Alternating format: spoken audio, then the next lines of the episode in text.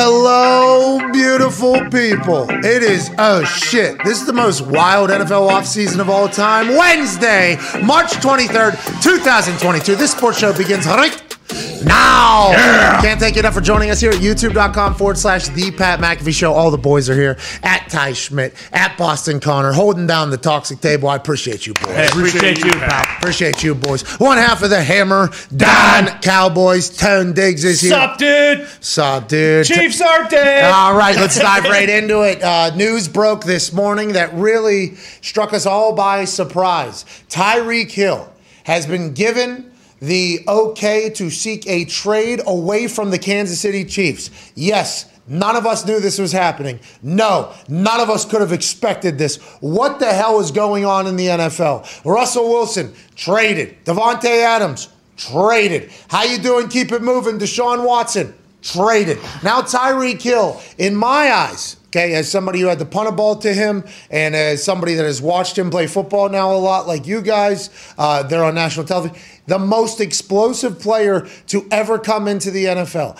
I understand Randy Moss, best wide receiver of all time, okay? Randy Moss did things that nobody else did. Randy Moss also six foot four, fucking just freak show. He take the top off of anybody, do whatever he wanted, whenever he wanted. I understand Jerry Rice, very, very good. Tyreek Hill, though, the way he has been used by Andy Reid, he is an always on electrifying wide receiver. He's running two miles before the play even starts, okay? Before the play even starts, he's running gassers back and forth. And whoever has to cover him, not only do they have to keep up with a guy that runs a fucking probably on field 4 2, but they also have to keep up with him cardio wise. And somehow this guy's body's been able to be faster than everybody, more durable than everybody, hasn't blown out any muscles, and he's also tough. He takes hits and everything like that, and he's in shape. He is a guy that if you get him on your team, you'd get him on your team. And you would think that the Kansas City would understand that, hey, we got Tyreek Hill, we got Travis Kelce. These motherfuckers don't have enough people. We can beat whoever, whenever, however. Even though Patrick Mahomes is unbelievable, I think whenever you take Tyreek Hill out of there,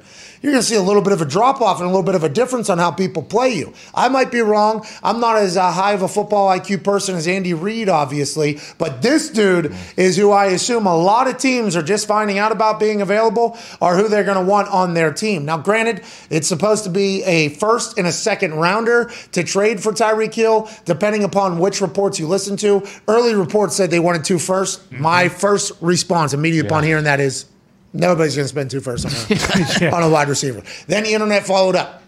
Andrew Brandt said, nobody's going to spend two first rounders for a wide receiver. Then the internet said, hey, those who are saying it's two first rounders, not accurate. It's actually going to be a first and a second is what they think it's going to take to get Tyreek Hill. But once again, we don't know shit about fuck until it actually happens. Allegedly, the Dolphins and the Jets are the two favorites to get Tyreek Hill. At Bubba Gumpino, diehard Miami Dolphins fan, you guys get a new coach. You got a quarterback that they're saying, hey, this is our quarterback. Uh, you get a backup in Teddy Bridgewater who's awesome. You got Waddle, obviously. You got Devontae down there. Now you potentially get Tyreek Hill. Is Tua going to be able to get him to rock Gumpy? Him and Waddle run wild. We got Armstead O line now. I mean, if we get it done, come on, we'll win the Super Bowl in March. Let's go. Okay, so we talked to Chris Ballard yesterday, Indianapolis coach, general manager, and he said obviously Super Bowls are won in a two week span in March. Mm-hmm. And he said that to us, I think, last year too, whenever the hype of the free agency is insane. But this particular year, the big names are moving. Tyreek Hill is an immediate game changer. He changes the math, right? You hear like Darius Butler or any of the people in the defensive talk, they, it changes the math, changes the math. We don't have enough motherfuckers to cover this guy, that guy, because we got to have at least three sets of eyes on this son of a bitch because he's faster than fucking everybody. Go ahead. Uh, as soon as the show started, uh, Schefter tweeted that the Jets and Dolphins both now have the trades in place. Uh, that they're just waiting on Tyreek Hill to decide, and basically he is torn. A lot of people underneath commenting the 10% tax rate in Jersey. I mean, he could live in New York too, or the 0% in Florida. Nobody lives in New York to play for the Giants or Jets, I don't think. Okay, so Jersey then would be the 10%. I think they all live in Jersey. Not, I mean, that's quite a broad brush I just painted. I assume somebody lived in the city, but I do believe a massive amount of them live in New Jersey because that's where everything is, the Meadowlands and everything. Commute into New York for date night, Yeah, yeah, yeah. wife night, everything Sure. like Yeah. that. But no state tax, and you're in Miami. Mike McDaniel seems to be one of the coolest dudes of all time. Not that Bob Saleh isn't. What if the Dolphins just make all these fucking plays? That's wild. Congrats to you on your patience for 30 years. Wow. There we go, Gump. I still don't know why he's a Colt. Let's transition uh, out of the NFL, although a lot more will happen today, we assume. Is Tyreek Hill going to be on a move today? We will keep an eye and an ear to the ground on all of that. Now we get a chance to get joined by one of the most electrifying characters in all of sports Oh yeah. somebody that we were introduced to whenever there was no crowd in the fucking UFC. Mm-hmm. A guy that came out, dominated, talked shit in an incredible accent. Yeah. And then we all said, Holy hell, who the fuck is this guy? Paddy the Baddy. Who is Paddy the Baddy? Then we heard the noise get made. Then we heard all the side stuff. We said, This guy's hysterical. This guy's a badass. This guy's seasoned. And he says to Dana White, You get us into the O2, we'll blow the roof off the gaff. We said, What the fuck is a gaff? It's a house. He did just that. First round sub this past weekend. Now I believe he's in a food coma and hopefully taking care of his LCL. Ladies and gentlemen, the next face of the fight game, Paddy the Baddy Pimblett.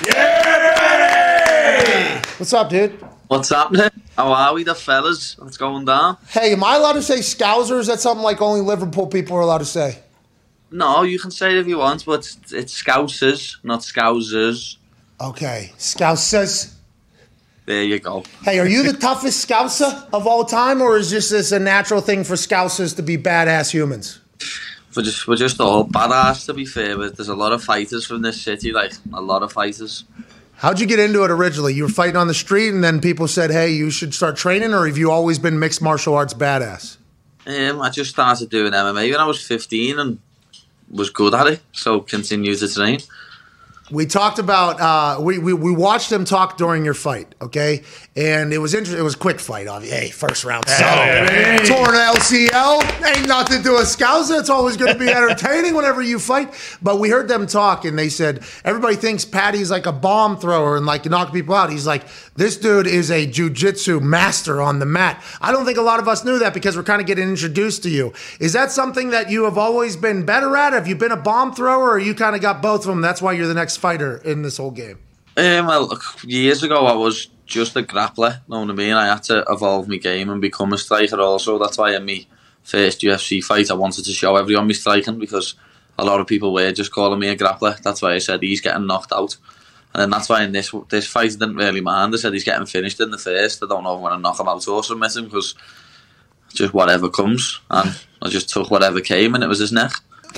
Dude, you just hey, when you got his back and you're just drumming his face, like it literally. And I'm not a fighter and I know nothing about it, but we could almost see you saying, ah, "You're gonna give me your fucking chin at some point." All right, just give me it. Now you had your legs completely. I mean, I've never seen somebody more comfortable. Just completely locked in around that fucking guy like a goddamn boa. and then you're playing drums on his face. And it's like, hey, you're to give me this chin at some point. And then as soon as you locked in, like, it's over, it's over. And then you go bananas. And I think the fact that you go bananas is why we all love you so much. Before that fight, okay? Oh, Paddy the Baddy. Oh, oh, Paddy the Baddy. And you're fucking high fiving everybody. You're dancing around. You're doing that whole thing. And then moments before the fight started, you like, you flipped the switch. You flipped the switch and you became like this locked in human being. Is that how you are every fight? Are you always loose and then once the cage gets in there, you become a maniac? Or is that just natural for you? Yeah, that's just that's just what I do. Like I, I enjoy the walkout. The walkout's boss. I love jumping up and down and getting the crowd going. That's what I was I'm, I was born to do. But once the cage door shuts, it's only you and him in there. So you need to keep your eyes on him and get worrying about him until you've won. That's when you need to you forget about the crowd until you've won. Do you? Is there any uh, intimidation that happens in there from you to him or him to you before the fight? Are you trying to do mental games at all, or is it just you doing your thing? Yeah, yeah. You probably could be saying you're trying to use a mental game, to be honest. Yeah, but you just know once everyone gets out the cage, it's just you and him in there. That it's you and him having a fist fight. You haven't really got to worry about anyone else. So if you wanted to get a little advantage doing that, then yeah. But I just see it as I want to punch you your head in now. hey, he said that he thought you weren't serious enough to be in the fight game. I'm assuming you've heard that forever. Have you always been this carefree and joyful, and do you see this being for you for the rest of your life? Yeah, this is me forever, lad. I can't help it. I just enjoy fighting with people. It sounds mad to say, but I enjoy getting punched and punching people in the head. Even though I hardly punched them in the head, I kicked them more. Hey, Paddy, right before they announced you as the winner, one of the funniest things of all time, and it kind of got lost in all of it because you jumped over, dapped up Dana White, you did the whole thing. Right before they said you're a winner, you you did a you he had your hand you did this like shrug smile to the camera. Yeah, it was awesome. I I started laughing so hard. My wife dying laughing. You were beloved by everybody. Have you talked to Dana since the fight? And has he thanked you for everything you've brought to the fight game? Because you are different than everybody. Everybody, it feels like. No, I haven't. I haven't spoke to him since the fight. Like since I jumped over and whispered in his ear. He's probably back in America now, but I'm hoping to be back in America in the next few weeks. So you never know. Could end up bumping into him again. What you whisper in his ear? Um, that's definitely another fifty grand for me. I'm never in a boring fight. Uh, were you surprised you weren't one of the co-main events? No, because Arnold Allen's on. Like he's on a nine-fight win streak now, and Tom Aspinall's the heavyweight main event lad. I, I, I gathered that to be honest. I knew it wouldn't be. Um, but I'm just made up for them two as well, getting the win, made up for Molly getting the win, and it was a big night for UK MMA in general. The, hey, Um, the building so- showed up too. The fans were fucking awesome, Paddy. That's well, wait, imagine when you come to Liverpool. Imagine when they actually come to Liverpool. Because that's London, that's not my hometown. Hey, those people were all there for you. Yeah, of course he was. I heard. I was so confused. I was watching the fight. I actually put out a tweet, and uh, you wouldn't have seen this, obviously, but a lot of people did. I said, "Hey, can somebody let me know when Paddy's fight is? Like, when is Paddy's fight?" I literally just tweeted that out, and they're like, "It should be around 5.30. I'm like, "Oh, so that must be the end of this thing." So then I go over at 5:30, and you know the math of the time, six hours, I think, five. I can fuck. I'm too dumb for that. But I literally turn on the fight, and they're like, after the thing, they're like, "Oh, there's more fights after this." I was like, "Whoa, whoa, whoa, whoa, whoa! What is the deal?" I thought you were going to be the the showstopper. I understand a guy did a great job, but the fans throughout the entire night were banana lands. You said, "Let's go to Anfield." Why do do you think Dana's going to do more European fights after how the fans showed up and how the night went? yeah, 100%. He's going to come back to the UK before the end of the year. I know he is. And I probably will be the main event. How about that guy that called you out? What's that all about? Hand sanitizer boy. Do you mean? Yeah, give him his due, lad. He looked good, he did, but he got it with that egg kick hard. If, you, if I hit him with that egg kick, lad, he doesn't recover. I take his back and choke him dead fast. But um, you never know, could end up fighting him in the future. For now, lad, I'm 1 0 up, lad. I bounced the hand sanitizer off his head and he done nothing about it. Oh my god. Okay, so let's move. You are the guy that everybody's calling out now. Is that interesting? Because you've probably been the guy hunting for a long time, hunting now. Now you've become the guy with a bullseye on your back, and you said you're not going to. Uh, the lion doesn't concern themselves with the opinion of the sheep. You are the lion in this game. Your mane, by the way, is fantastic. Oh the hair, the hair is fantastic. The only person you called out was Instagram, I think, and you didn't call them lizards this time, but you called them the biggest bullies of all time. Are you still battling with Instagram? What's that all about? Yeah, three weeks before my fight, my new account got disabled on 920,000 followers. Why? What did you do? Do you bully people on there? What do you do? Because I put a video of a young boy who's three and he's got a he's got a disease, he's dying, know what I mean? And I brought him on the stage with me at the UFC weigh-in, and some piece of shit commented something horrible about him. So I reported the comments. Instagram didn't remove the comments, so I then then went in on one on him saying you're a piece of dog shit. Um, my account got took off me the next day for calling him a piece of dog shit.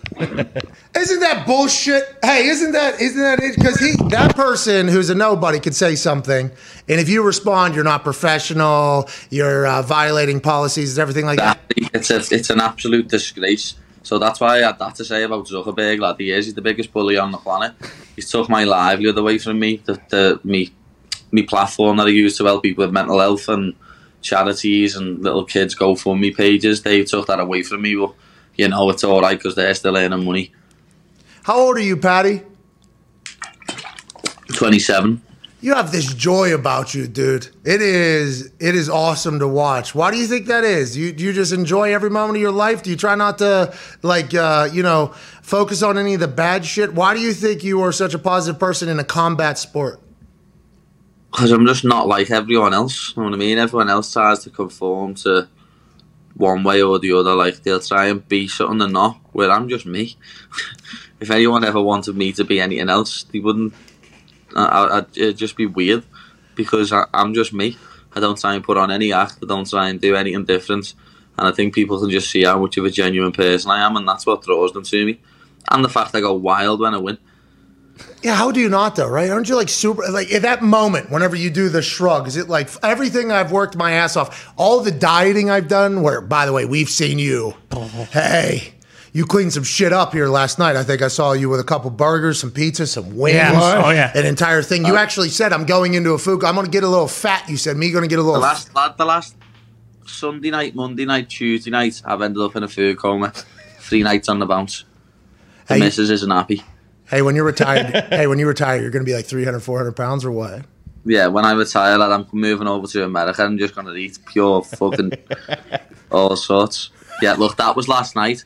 I ate, I ate most, I ate me burger, a portion of chips, and a full portion of them wings. And then before there was far, another f- half a portion of wings left, and half of me bird's wrap. So I ate me bird's wrap and the wings Hey, when I got back from my run. hey, congrats on enjoying life. Hell yeah. But what, how long is the fight camp? How long is the diet? What is the training like getting ready for that fight that It was ended in? like that fight was like ten weeks or something, which is mad because te- for ten weeks I eat, I eat like like a monk. I've got to train like a monk, and then all everything else. I don't go out, have a bevy, don't do nothing, and then literally away in it's at one fifty five, and then now it's Wednesday, and I'm about one eight eight or something. How long does it take for you to get back down in the 10 weeks? Does it go quick? Like, are you back in shape? Yeah, I get back down to 77 uh, like in about four or five weeks, and then from there I just maintain and slowly get my weight down because I still do like 10 pounds in water. What happened to your LCL? What is your LCL? Is that that's one of the ligaments? Obviously, you tore that in practice. Yeah, I, I popped it the other week when I was wrestling with Jason. It popped, and obviously I just got on with it. And but the next like later on that day, I couldn't walk properly. It was three weeks out, and then on the Friday I had to work around it. I just had to take lots of anti-inflammatories and not do much on it for a few like for a little week. Did and it then worry went you? Down. Did it so worry it's you still, at all? It's still injured now, but I just crack on, lad. We're not we're not bitches. Did that worry you at all, or no? I've done it before. I've done it before. Leading into a fight, I'm like hypermobile. My flexibility is quite weird, so me popping stuff's quite normal. Are you going to get surgery on that to get fixed, or is it just going to heal No, itself because you're yeah, just let that heal up. When is your next fight? You think? Have you? T- I guess you haven't talked to Dana. You said you're coming back to America in a couple weeks. I think the whole world would like to see you back in there. But hey, for the right fucking price, Paddy. Make sure it's for the right Yeah, price. of course. I'm hoping. I'm hoping we get contact renegotiating after this one, like because I proved how much I'm worth the other night with a crowd there. Yeah, and there's it's been reported you made twelve grand to show up, twelve grand for the win, and then a fifty thousand dollar bonus. You don't have to tell us if those are accurate numbers or not, but are you negotiating those, or you have an agent negotiating you with those, or Yeah, like my manager doing it for me, and he's he doesn't. He's always got my best interest at heart, so I'll always have him doing it for me. Hey, I think Dana knows now. It has to. Yeah. I don't know how he Uh-huh. didn't before. I think we all knew. Honestly, when I turned that fight on, I thought you were the fucking main event. I thought it was the last fight. I'm like, all right, this is awesome. How do we go from here? And then like, oh, we got two more fights left. I'm like, what the fuck? how is that even possible? It was. What was it like afterwards? The party, the bevies, pretty heavy. It was quality, to be honest, lad. As I say, I, I'm more about my food than my drink. So I had one one alcoholic drink, and then just ordered loads of wings and um, burgers and that. I was starving, lad. What you, Absolutely, Hank Marvin. you and Meatball Molly just fucking destroy a, a And restaurant? Molly, Molly was drinking alcohol raw, lad. She was drinking it raw, and she just runs round on one, and then I'm just sitting there with me burger. You two train together, big friends, good friends. How long have you known each other? About ten years, nine, ten years. You know what I mean? Long time. What was that song you guys were singing in the locker room before? It looked like the most peaceful locker room of all time. You two started singing that song. It was like the greatest promo video I've seen. What was That's, that song? um, that's our mates from Liverpool. My mate Jamie Webster. That's his song, to be honest. Uh, Weekend in Paradise, I think it was we were singing, but he's got two albums out, so we have his tunes on all the time. Last question from me before the boys have them. Justice for 90, The 97. 97. Okay, so I've heard 96 and 97. I, I tried to look up what it was. Something happened where there still has Yeah, been. uh, it was 96, but then someone, another person, this I think it was last year, succumbed to their injuries, yeah, last year. So it's the 97 now. What is that? So for the Americans that don't know, because obviously it was something that the entire arena was singing alongside of you, and you're a very passionate person, good person. It had to be something. I looked into it a little bit. I don't think I fully understood what it was though. Like over over thirty years ago now. I wasn't even alive at the time um, because of like police errors at a stadium, bad communication between the police. They let like too many fans in, and they used to have big metal fences at the front. And where there's too many fans in there, people got crushed against the fences.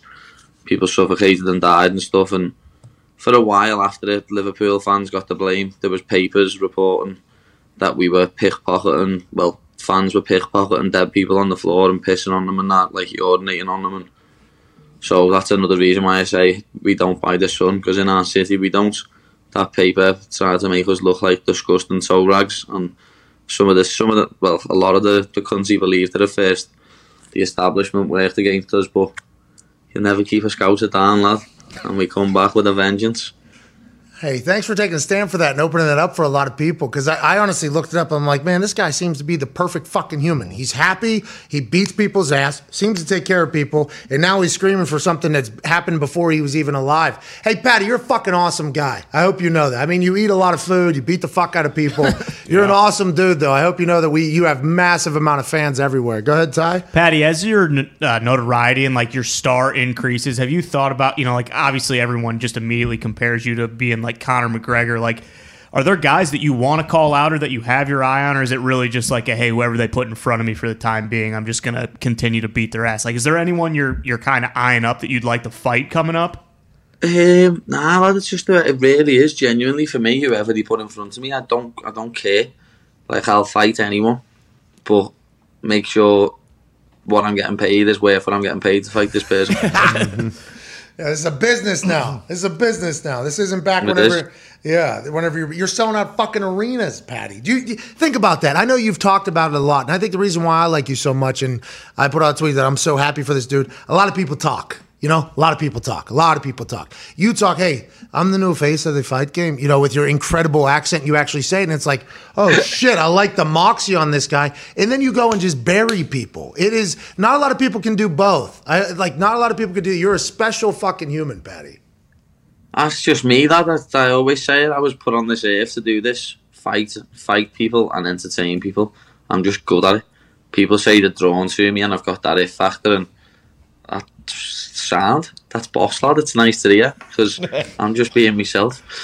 Hey, you used to be known as a grappler. Now you worked on your fighting. Is there anything you got to continue to work on right now, or you feel like you're the best fighter you can be? No, that's where that's how I fucked up years ago, lad. Thinking I was the best, and I was only 21. You get better every single day in the gym training, so I'll be back in the gym next few days, working my ass off again, lad, to get better. Hey, that's a miserable profession. That training. It is so tiring. So, ta- I mean, the cardio is exhausting. And you're also eating punches. Yeah. People are doing everything. You just, you enjoy, you love every part of it, huh? Yeah, the, the the part I hate the most is the dieting, and that's a fact. That's what I hate the most about this this sport in general, dieting. Will you ever go up a weight class? No, I'm too small for that weight class. But uh, i- in the future, when I get a bit older and I am a bit, bit like more naturally bigger as well, and yeah, maybe. But for now, I'm a 155. What's the goal? What's the goal for you in this entire thing? Just to become the greatest of all time? Yeah, because I do this for legacy. I don't do it for fame or fortune. Or nothing.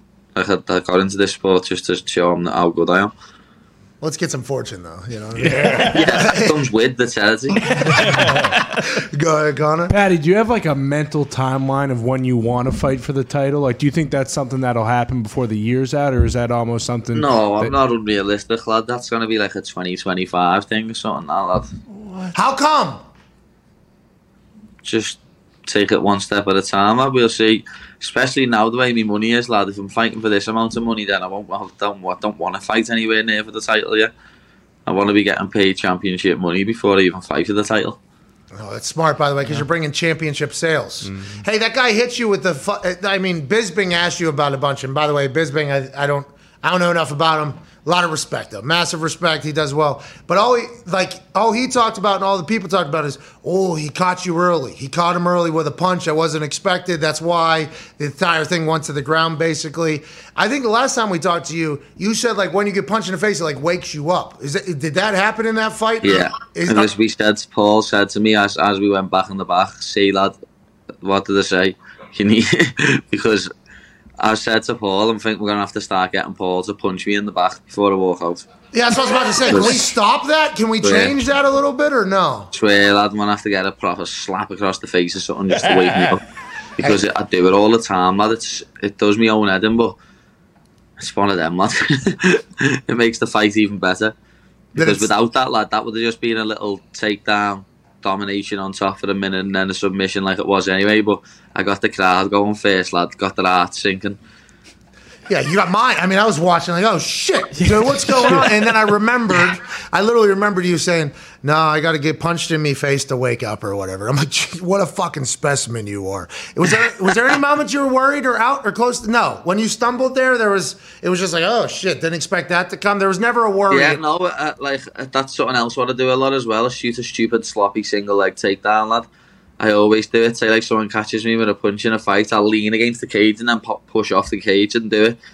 But that's where like I let people push me to the cage too much. That's something I need to work on. But like the takedown was fucking disgraceful, lad. I'm so disappointed in myself. Like some like when he asked me about my performance, it was like about a five out of ten because that was that wasn't a good performance. That personally, like I just got the win. Hey, don't. Hey, you gotta win, dude. All right, listen. You can work. You can watch film. You can get better. Let's not get crazy. As soon as that thing went to the ground, that's when I think we all learned that you were an incredible grappler and a jujitsu guy. I was like, no, Paddy. This is where Paddy wants to be. This is exactly where it was. I'm like, really? I didn't fucking know that. And literally, look, your legs so far wrapped. around- That's like. That's like teach tape, right? Like, hey, try to get your legs wrapped around as close as possible, and then just play drums on his cheeks. Literally, you just play drums on his cheeks, and then you choke him out. There was never a doubt, huh? You were in complete control that entire time on the ground. Yeah, I, I knew that was coming, lad. As soon as I got on top of him, like if you watch it, think, I think within yeah, it's like I get from the moment I get on top, it's like fifty seconds until I submit him. You know what I mean? I knew it was going to be like that as soon as he'd give me his back. That's what we said. Like, if you probably on me vlogs, it'll be on where Ellis, Ellis and Paul will say he'll Paddy will end up on top. He'll uh, Vargas will make a mistake and give us back, and that's it. Paddy will capitalise from there, and that's exactly what happened. Is that how you planned? Is that like every fight you have a game plan on how you can beat said person? Like this one, you probably knew was going to end up in a sub, or no? That- But we yeah, that was what we said before, and like it's more than likely going to be a submission this one, and I'll probably end up taking his back because he gives you his back. How's your cardio? Are you just incredible cardio? You didn't look tired at all ever, and you celebrate No. it like the Like- wasted energy people call it. You do I it used all. to, I used to be bad. You know what I mean? When I used to cut a lot of weight to make one forty five, but ever since I moved up to fifty five and started working with my S and C coach and nutritionist now, Paul Reed, my cardio is perfect. Did you just burp up a burger right there in the middle of your sentence? Yeah, mid mid sentence there, like Hey, what's on the menu for today? well, I'm just eating some Galaxy chocolate now. What is that? Right. Galaxy chocolate? Galaxy got caramel in the middle. Oh, nice. Milk chocolate there? Dark chocolate? No milk, and then these are the Malteser truffles. Hey, so today's a sweets. Today's a sweets day. Oh, Every day's a sweet day. except for I those, came home. except for those ten weeks that you got to fight somebody. I came home and the missus had all that just there. Oh yes! Wow. Congrats on the win! With the gaff lad. Oh, look at that egg. So that's like the uh, European her- uh, Reese's. Oh, let's go, dude. Oh, oh, donuts! donuts. Oh, let's go. Oh. Big Cat just saw that in one banana. Let's go. These, these are heavy. These cookies. Get on these. Oh, my oh, God. Oh my God! Is that chocolate chip there? Yeah, the, they're heavy, and then you have like the, and then the steel cheesecake. Is that all today, or is that just in the next few days, or whenever you get to Nah, it? this is ne- next few next few days. Next few days. Oh my God, man, I love you. I think that is that is something that I, I'm an eater as well. Have you? You always been? I'm a bad eater, lad. I'm terrible for it. Like I eat too much. No, you don't. You fucking eat, and then for 10 weeks you don't. You beat people up in front of thousands and thousands of people, then you eat again. You're doing just fine. You're doing just fine. That, that, that is that's a good ratio there. You're right. That's what I do. I get fat. Yeah. Yeah. And then you get 10 weeks, you get thin, and you become a fighting Yeah. machine. then you kill people, then you don't, man. It is. So we used to have to do that for weed, right? So, like for the NFL, we get tested for weed. Everybody's got to stop smoking for like a month. You just have to stop eating for two and a half months, you know, and then you're off Yeah. and running. That is what I have to do. Get off that, you little bastard. Who's that, dog? What's that, dog? Yeah, eating me wrappers. What's uh, what type of dog do you have? An XL bulldog yes. Lenny. Oh, sit. Who's that, Lenny? Just starts to eat wrappers and that. No, get away from the donuts. lad. That is amazing. Uh, you know, the next time we talk to you, I assume you'll have a whole new gaff. By the way, you'll have Yeah. a whole, Oh, yeah. you have a whole new gaff. You know, the missus will be able to stuff it with even more donuts. Uh, go ahead, Tone. Paddy, you dropped the Hank Marvin Sarvin uh, earlier, and obviously we know bees is money and Barney Rubble is trouble. Do you have any other favorite slang terms that you could drop on us? Um, oh, lad, no what? I- I'm terrible when you put me on the spot like this. well, there's ones like apple and pears, there. Um, I'm trying to think off the top of my head. Oh, lad, my mind's gone blank. Sorry, fella. Don't worry about it, man. This has been a great conversation. We're very proud of you. We're very happy for you, as is the rest of the world. Keep killing it, bub. Thank you very much, the fellas. I've no doubt that I'll see you again in the next couple of months when someone else gets their head punched in. Okay, let's go. Whenever they lose, uh, whenever you beat somebody else's ass, we'll get to chat with you. You'll be in the middle of another food coma, hopefully. Enjoy. Yeah, with my cheeks looking like this again. Hey, enjoy your riches, sir. You deserve it. Thank you very much, my man. Ladies and gentlemen, the new face of the fight game, Paddy the Baddy. That was awesome. His refrigerator was awesome. Oh my god, those donuts look Yeah, he's Hank, unbelievable. Ma- he's Hank Marvin. That is literally. I don't know what that means. You Me see, neither. you you Well, see he, dr- he dropped the Hank Marvin because he said he was Hank Marvin, Barney Rubble, trouble, Hank Marvin, stop. Darvin. Got it. Okay. Okay. Start putting it together. Start putting it together. Here we go. Uh, that's that, that's the most relatable thing I've seen Yeah, it's unbelievable. because I I gain I I gain like. 30 pounds every off season. I mean, that was literally how I did. So, because I enjoyed eating. Now, granted, as I got older, I had to change that. He'll, I assume something will transition, but I love that dude. And he is electrifying. Mm-hmm. That is interesting. Him saying that he's too small for the next weight up because he said he'll his walk around weight is like 177, so he must be he's losing like 20 plus pounds every single fight camp. That's crazy. Well, that's the thing that I think like us noobs and outsiders look at. Like a 10 pound advantage is yeah, massive. massive, especially in the grappling game and everything mm-hmm. like that. That's why whenever somebody was champion of both, I think Conor, mm-hmm. that's why I think it was so well, you know, received mm-hmm. because it's like, hey, this is very difficult to do this. Either the weight cut to get down to the lower weight or and still have enough stamina and energy to do it or to fight against the heavier guy. It's unbelievable. Not, hey, shout out to Paddy. Shout out. All right, back to the NFL now. There is an Tyreek Hill update. Ladies and gentlemen, I believe it is official. Tyreek Hill is getting traded to the Miami Dolphins. The return is a first round pick and more, while How- uh, Hill will get a contract extension that puts him among the highest paid wide receivers in the NFL. That's via Ian Rapoport and Tom Pelissero. The Dolphins are making plays. Just yesterday, I believe they spent five years, $75 million on Armstead, the tackle, to bring him down to Miami. They bring in, obviously, Mike McDaniel out of San Francisco to become their new head coach. Now they get the most explosive explosive wide receiver in the league on a trade for a first round pick and more, whatever that is. Full picks 2022, one, two, four, and then uh, a fourth and a sixth in next year. That's a lot, by the way. Jesus. A one, a one, a two, and a four this year. A four and a six next year. They get Tyreek Hill. Tua gets another weapon, and Mike McDaniel says, "Hey, we're bringing in Armstead. We're bringing in Tyreek Hill. We ain't fucking around anymore. Tua's our starter. Okay, that's, the first right. time we've ever said that publicly, and we're gonna go ahead and win this thing. Gumpy, congrats to the Doll fan. Hey, that a baby. Go. Hey, fins up, huh? Here we go. Fins are up right now. Real erect. fins are real erect right go. now. Uh, This is awesome. I've I never thought we'd get this from the fins. This Why, is great. why do you think this is happening, honestly? Do you think it's because of all the shit that was happening to old Cuzzy whenever he was allegedly paying people to lose, and now he's like, oh, we got to flip that script? And Mike McDaniel was like, yeah, I'll get out of the film room here for like two minutes. We can get Tyreek Hill. Let's get. Let's get Tyreek Hill. Think about Mike McDaniel being presented with like the opportunity Yeah. to potentially get, uh, uh, Coach. We've heard Tyreek Hill's available. Who? Right. Uh, Coach Tyreek Hill from the Chiefs.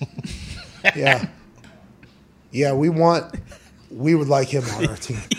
What do they want? They want a one, a two, a four, a four, and a six. Great. Yeah. Send that thing the fuck out of here. Mike McDaniel's brain is cooking right now. Oh, oh I can get Tyreek Hill to do. Remember, they had uh, old Cuzzy go in motion on the Niners in the run game, uh, left tackle.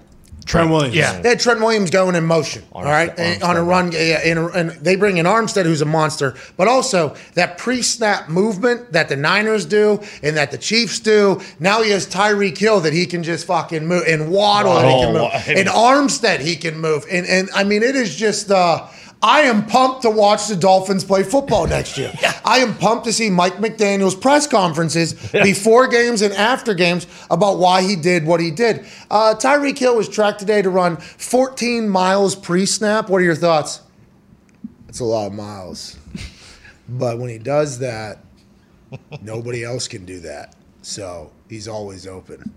I can't fucking wait to see what they do down there. Now he's supposed to be a Colt, maybe a Packer. yeah. True. I mean, there's a lot of places that really would have benefited from Tyreek Hill's services, but god damn, the Miami Dolphins all of a sudden. Good for the Chiefs too. I mean, that's a massive haul in return. It really is. Like Tyreek Hill obviously, is unbelievable, but six picks, like even if a couple of them are four and six, like that does seem just crazy. Is it six or five? Did I do the math wrong? Uh, no, it's five. You're right. It's okay, five. yeah, because you're much smarter than I am. So the literally, first rounder is the 29th overall, so it's a late first rounder. oh, so it's a second, a 2nd a fourth, a fourth, and a sixth.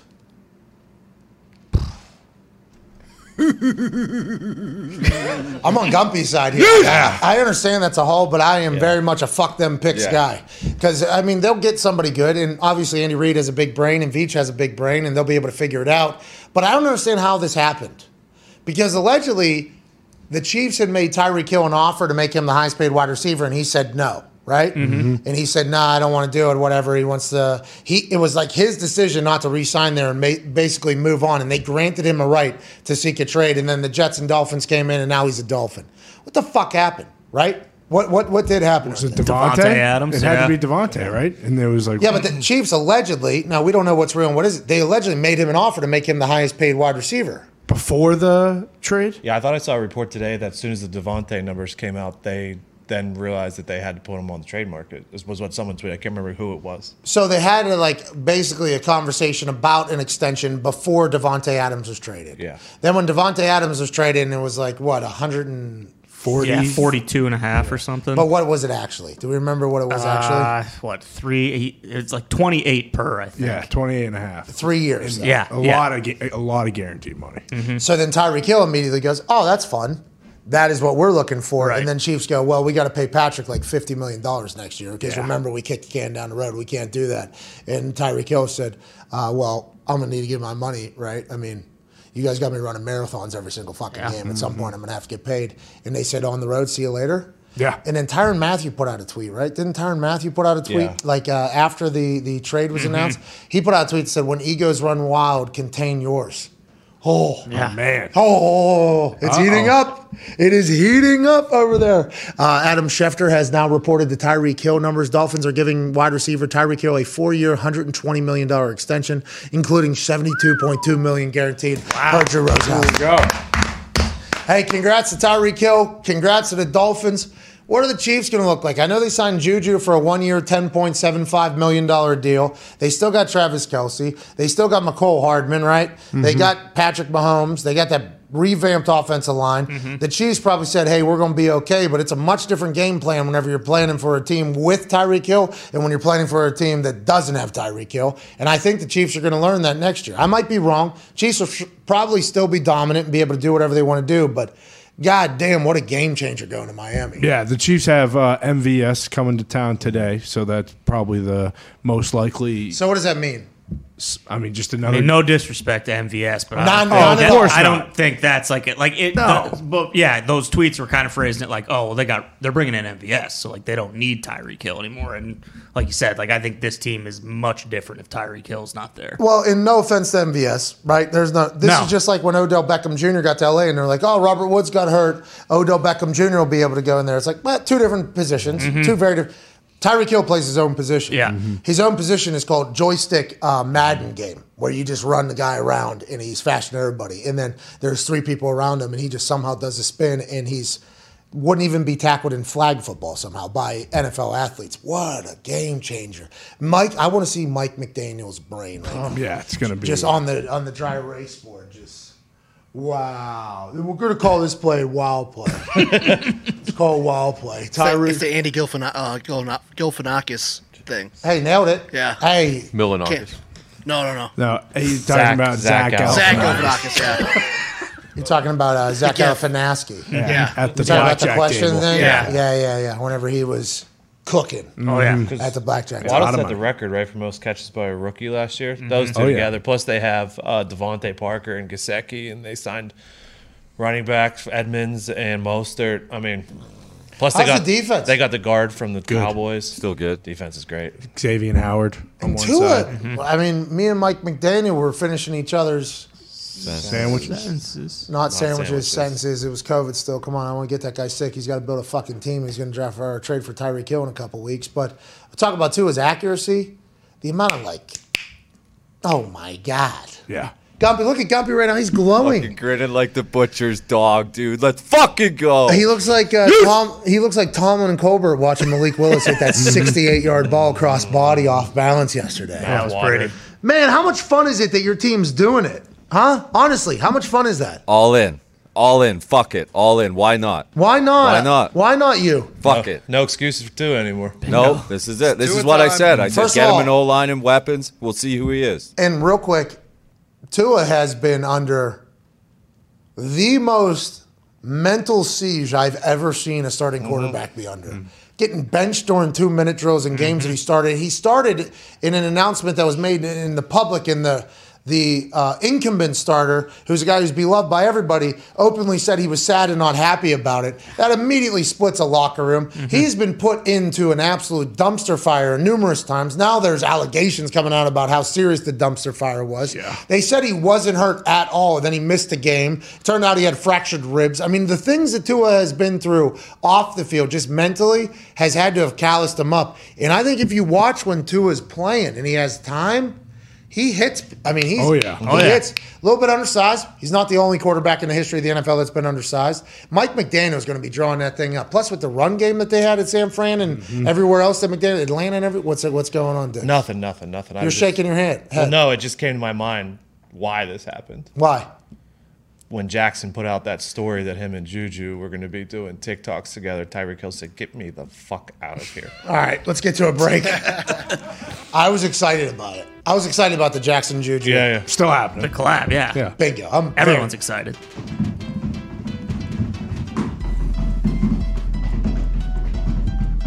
can't wait. Yeah, it's gonna be awesome. Oh yeah. They throw, 10 million views. yeah. What if they throw like a throw someone throws an oop and then a hoop? So you Ooh. throw oop, then hoop, and then somebody blocks it. Yeah. Oh my Brittany god. Mahomes. Well, the- Oh. Now Brittany uh, probably gets the rebound. underneath. Yeah, Pass. hits, Passes the, hits the outlet. Gets it again, and then she gets lifted up. Ah, You know, like, and then she. Yeah. And then they get a bottle, and they find the poppers, Yep, and they just spray them everywhere. right in their eyeballs. See, I'm excited about that. But I can see how Tyreek Hill maybe said, I, I can't, you're going to have to pay me more than Davante's making if you're going to make me have to sit through that every single day. Good for him. This is awesome. I mean, I you know you're hoping like the Packers were in, but they they were never going to be in this really. But this is awesome. Seeing these guys just to be like, eh, fuck it, I want to leave. Yeah, you know what? Nah, trade me, dude. I want to go to South Yeah. Beach. Kansas City, the the barbecue's great. People are fantastic. Hey, it's been fun to be a part of the hum of the Chiefs. But also South Beach, I I've heard Yeah, It's nice. pretty good time. People are miserable down there though. In me and Foxy's experience, Really?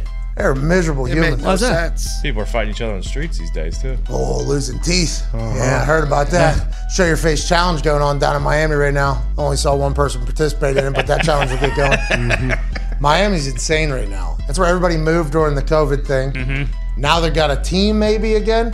The Bill is very good at football. Very good. Very good at football. They're not stopping either. They brought in Von Miller. They're spending money. Are the Patriots dead? Well, you know, wouldn't it be the first time they were declared dead, and wouldn't it be the first time they weren't? Valid. This NFL offseason has been absolutely fan fucking tastic. Yeah. Thank you, offseason. Thank you, players saying I won't play here anymore. Joining us now is a um, Super Bowl champion, college football national champion, Whoa. Ryder Cup champion, Jesus. Mm-hmm. survivor of COVID, father of 10, yes. Mm-hmm. Ohio State legend, uh, the best jawline in all of sports, mm-hmm. Aaron James Hawk. AJ, AJ, let's run through this real quick, and I can't Okay. wait to hear your thoughts.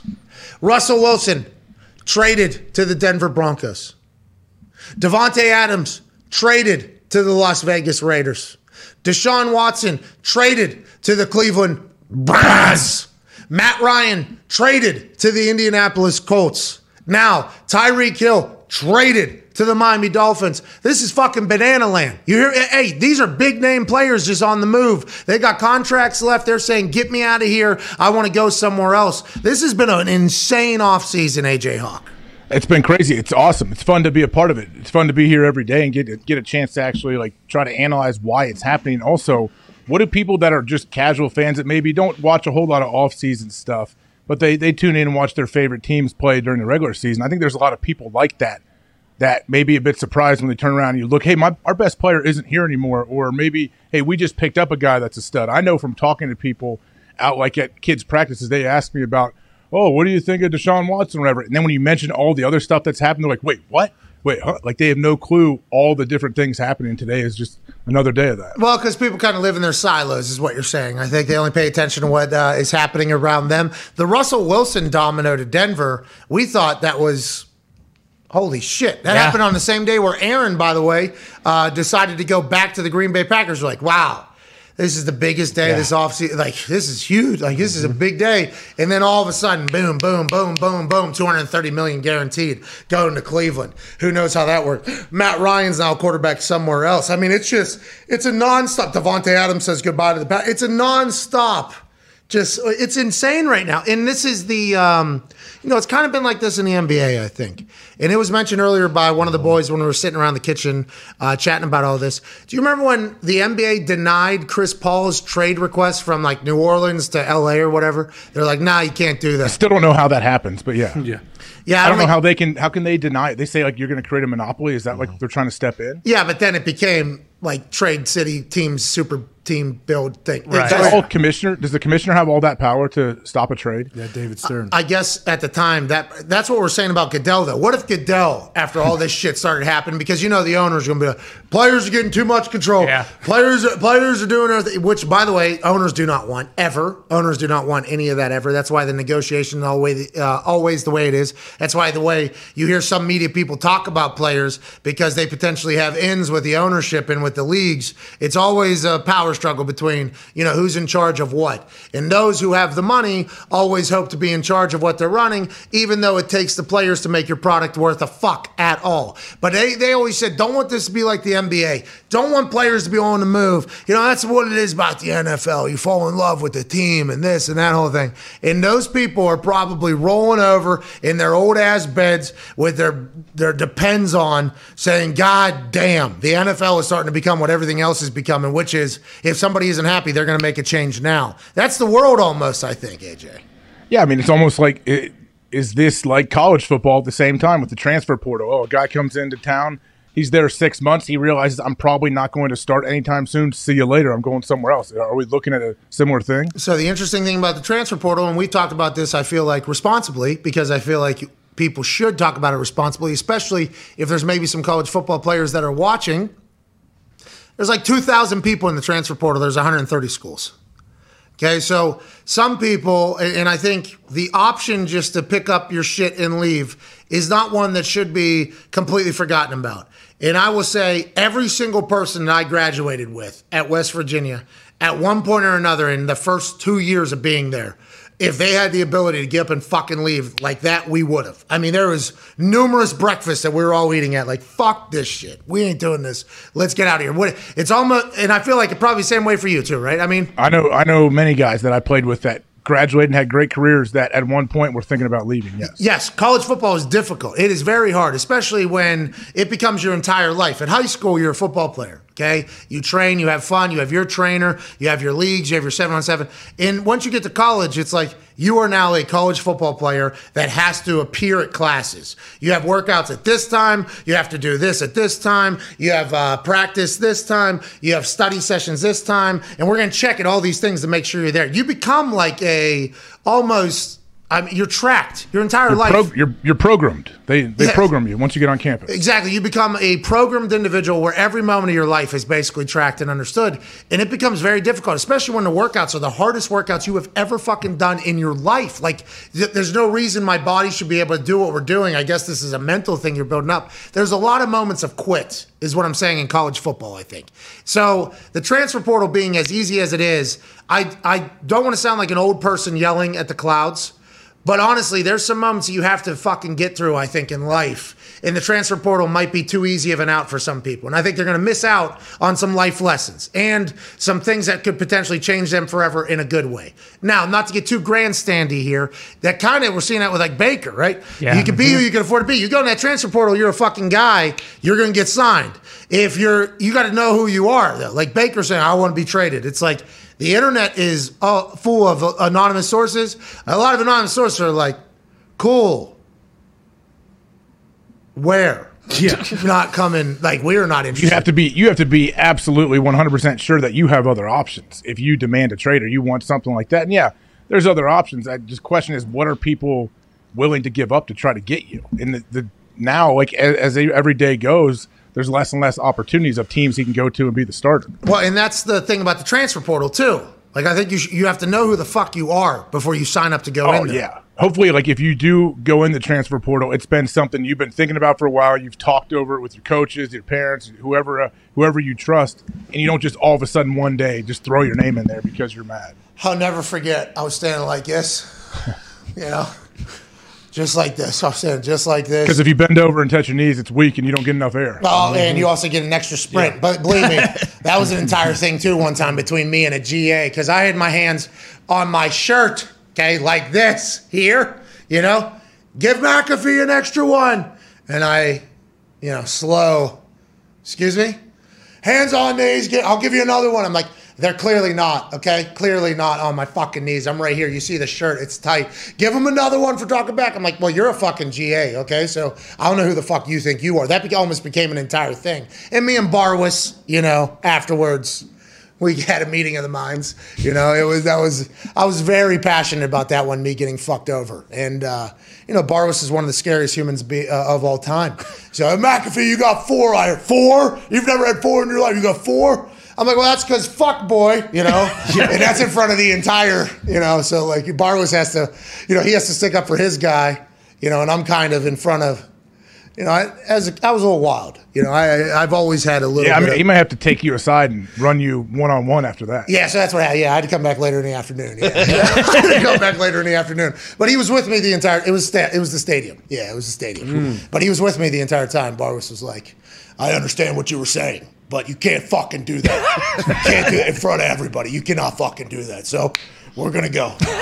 God damn! It's middle of the season. It's middle of the season. Jesus. I'm kick. I'm the kicker. I'm the kicker and the punter and the kickoff guy. And my fucking mouth has got me running the goddamn stadium. It's like this is not what I'm supposed Don't to be messing. You're messing up the culture, man. One guy can can have a, a negative impact. See, I disagree. That guy was fucking up the culture. You know, and that's actually what I told Barwis. I was like, Barwis, I've been here for fucking three years. Am I not like? I mean, I'm the guy. I'm like, I'm a guy, right? People like me around here. Yeah, I'm like, you got me on the fucking wall. I think for some records, right? That guy's fucking up. that little fucking power hungry.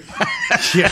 He's like, you can't do that though. Like, you know, there's freshmen here watching. There's there's new guys here. You can't you can't be yelling at this guy in front of the entire team. I'm like, I'm sorry.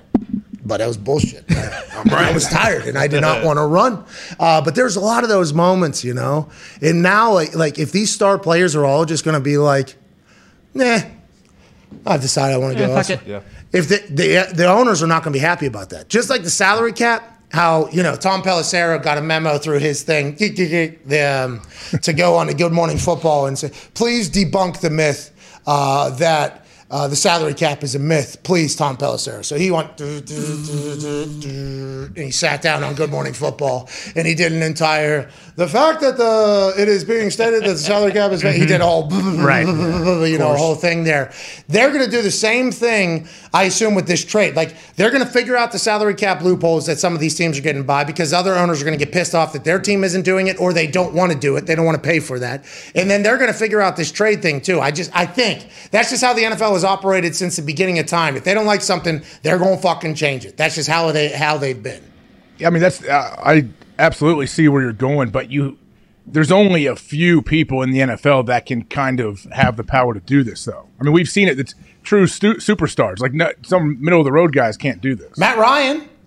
I mean, he he was the MVP of the league at one point. Well, that's what I'm saying, though. But would you have had Matt Ryan in that list of people like just a week ago? If I would have said to you, "Hey AJ, people Hey are Pat, what's up, dude? How you doing, man?" great. What's your question?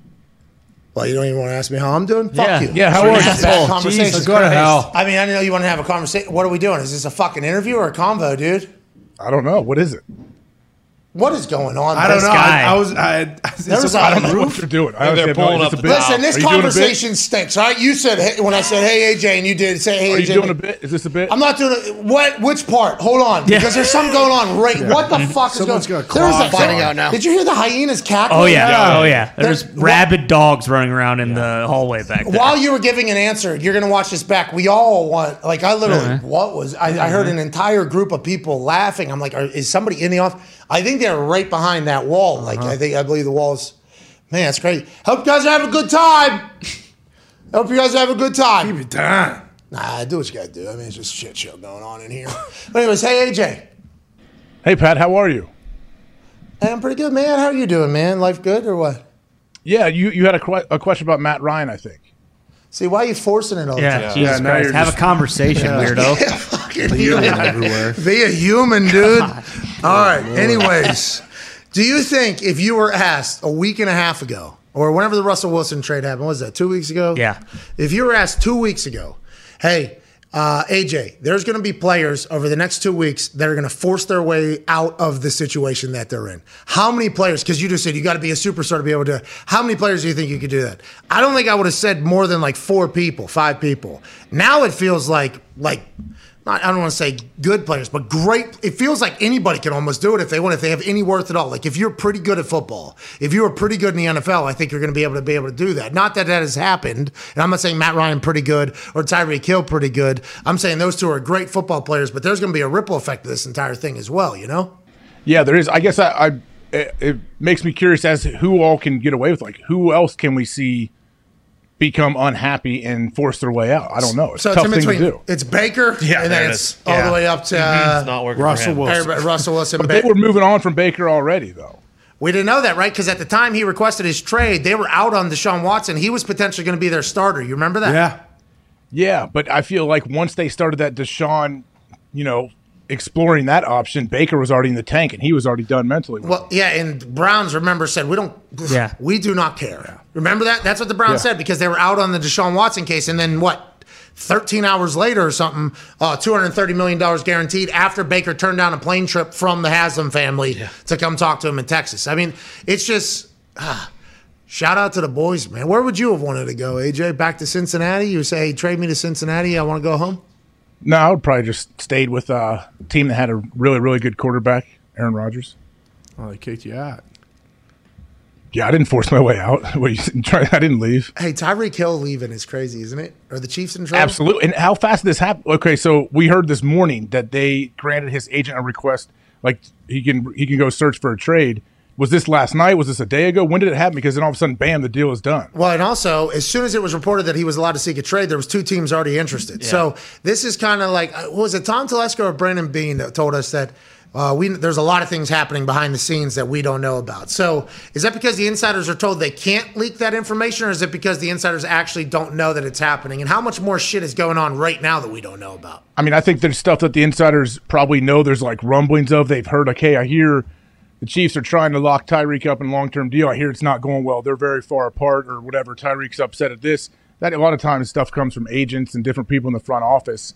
But yeah, the, with how quickly this happened, people had to know something was up. Was do you think Bauer was in on this conversation yesterday, or He might have been. Should have been. Was because he was on the show? He, he wasn't Might in the have. combo, or he would have been a great. Hey, Tyreek Hill, the Packers. Could you imagine? Oh man. Oh my goodness, that would be awesome.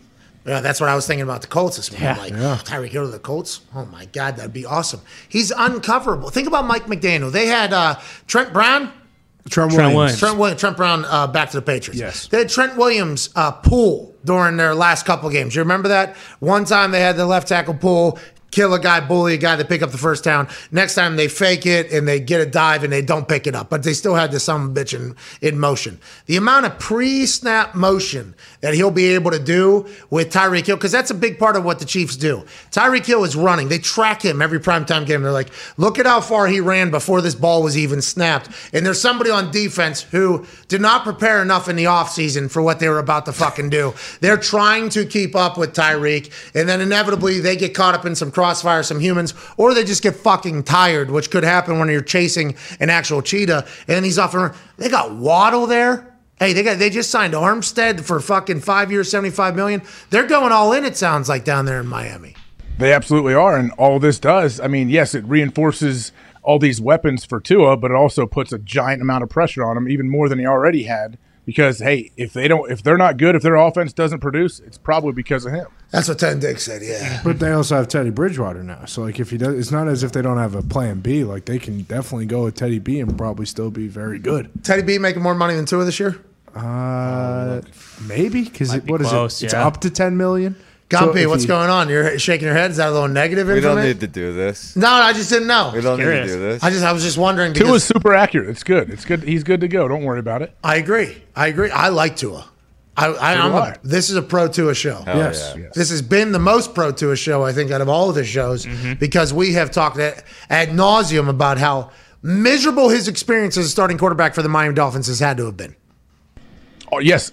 Also, how does uh, Brian Flores feel right now with Miami getting all of these weapons, doing all of this stuff after what happened to him? I guess, or his whole situation there. Yeah, and I also brought that up in the first hour, not to bring up any more negativity with the Dolphins because this is a glorious day, especially the signing of Armstead yesterday. But you know, the accusations of uh, paying to lose there, and then the next offseason doing everything you can to make it look like you're not trying to over, you're not trying to over fix. No way. No, of course no, not. No, of course No, not. we're gonna debunk those five rumors. years, seventy five million. Give this guy 120 million. Yeah, let's go. Let's go all in. Who else can we sign? that Makes it look like we really want to win. I'm not saying he's doing that, but you could see how some people would say that's what's going on. What's up, Tom? Teddy's making six point five. Two is making eight point two.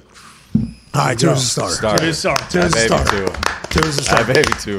We got Gene Steratore joining us in about seven minutes. I can't wait to talk to him, dude. Oh, he'll. That dude's a star. He really is. Absolute Oh, yeah. star. Remember the index card? I mean, he and he knew it too. By the way, put it mm-hmm. back in his pocket, big grin on his face. He is a.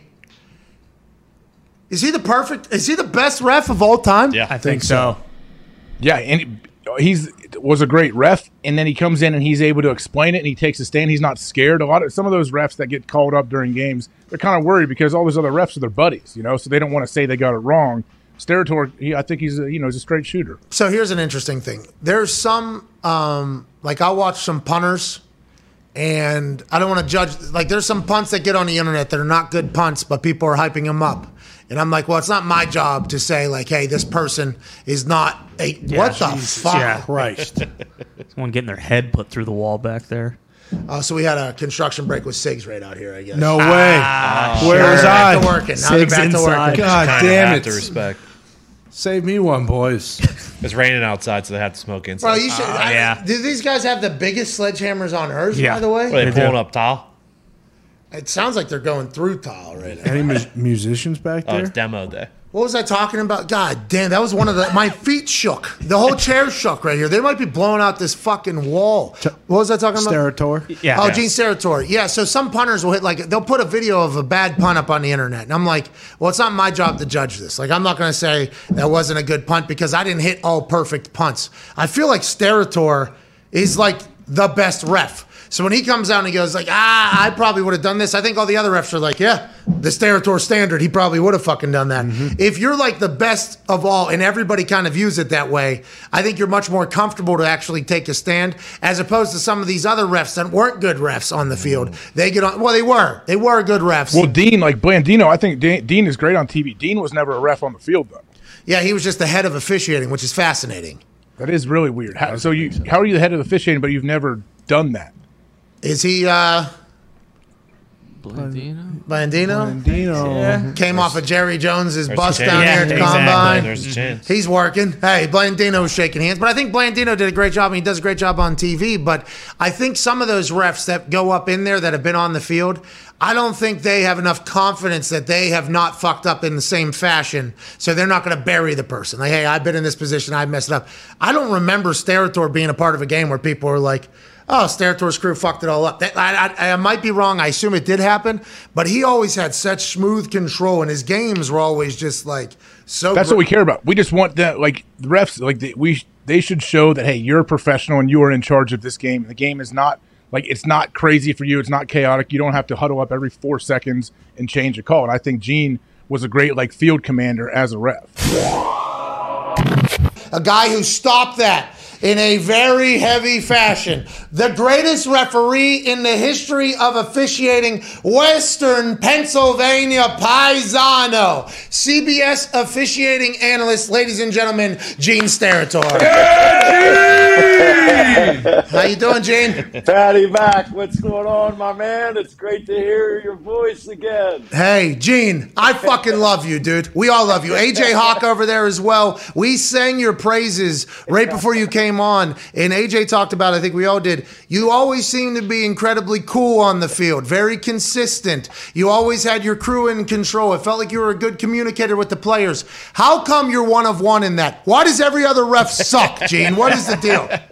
I can say this to you, Pat. We always get better once we retire. You know what I mean? Because there's never any more misses after that. So uh, I always love game day, right? I mean, as a kid, you know what it's like when you wake up and it's game day morning. And I think that's probably why I refereed, you know, 80 basketball games in a full NFL schedule because it was game day five days out of the week. And, you know, everybody's in a great mood on game day, you know, and, and it's that environment and just everybody like hyped and ready to play. And, and it just put me in that moment and, and felt great. And let's face it, man, I got to do it for 40 years of my life.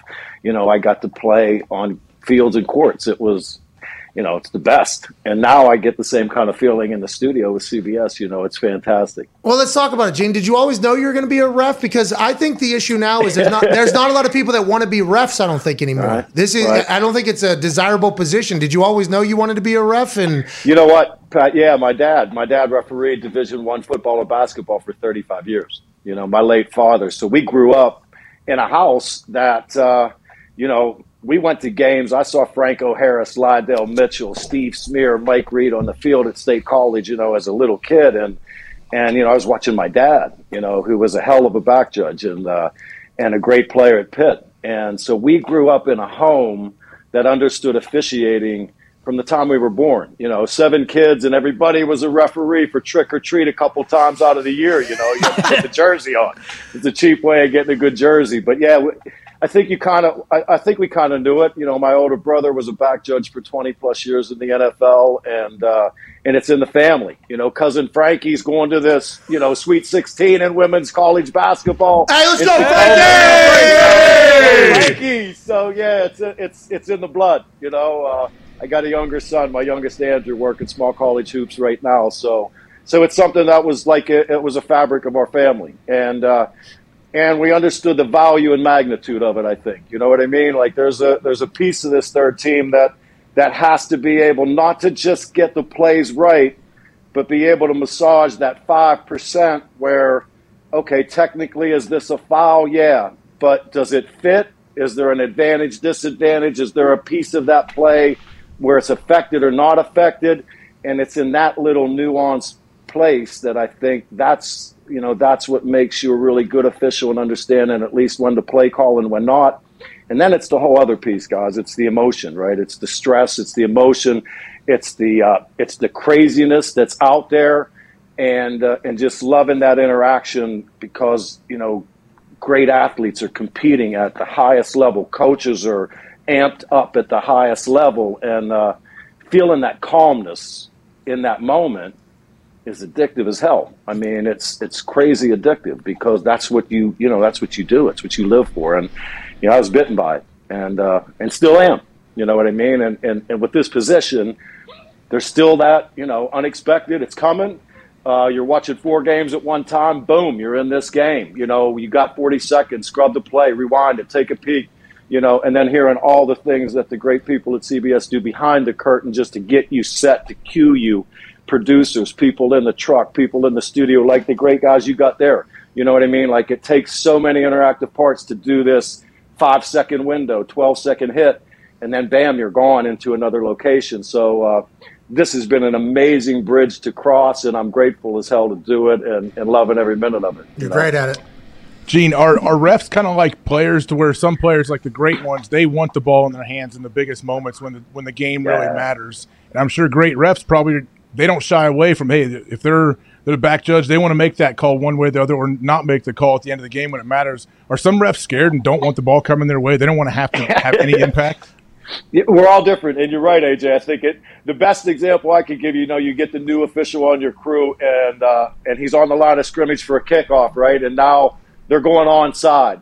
Uh, does that official want that onside kick going away from him, or does he want it coming at him? You know what I mean? It's listen. In this business, you're either the hunted or you're the hunter, right? And you got to be the hunter. And uh, and in basketball, football, the two sports I worked, look when you when you get to a certain level uh, and that level is when you are officiating people that do this for a living so it's small college athletics those people th- their lives are at stake their jobs are at stake their their, their location their family you you become a, a very integral part of, of people's success and their livelihood so there's great pressure right then and you have to instill that in to every official regardless of their personality makeup you have to embrace that element uh, but you're supposed to get your plays right if you're that primary official on the play.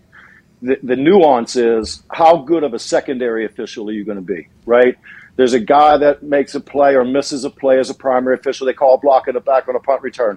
And the official that's covering the play, he thinks it's a block in the back. Okay, well, there's two other officials that are moving to that play as it gets to that point. And if they think that's a side block, does that official that's a secondary by his position not going to get any stuff, any crap for it if, if, if he doesn't put his, you know, kind of hand into play? Does that official come in and, and, and grab that official real quick and say, listen, look at me. Let, let's talk about this for a minute. Rewind that play again. So I look at officials like, look, when you're primary, you don't get patted on the back for getting your plays right. That's why you're there. But but how good of a secondary official are you, right? Like, are you willing to do that? And I think the same applies. Look, it applied for me when I played. Um, that's how I think you value, you know, good athletes. And th- and this is a, look, most athletic shit I ever did in my life was when I was refing. You know what I mean? Keeping your body up to a standard to deal with world class athletes on a night in night out basis.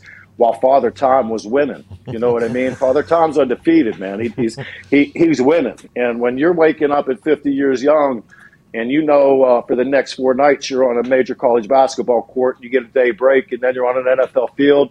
You, you got to keep your physical body up. You got to eat right. You got to sleep right. You got to study. You got to read plays. You got to watch trends, tendencies.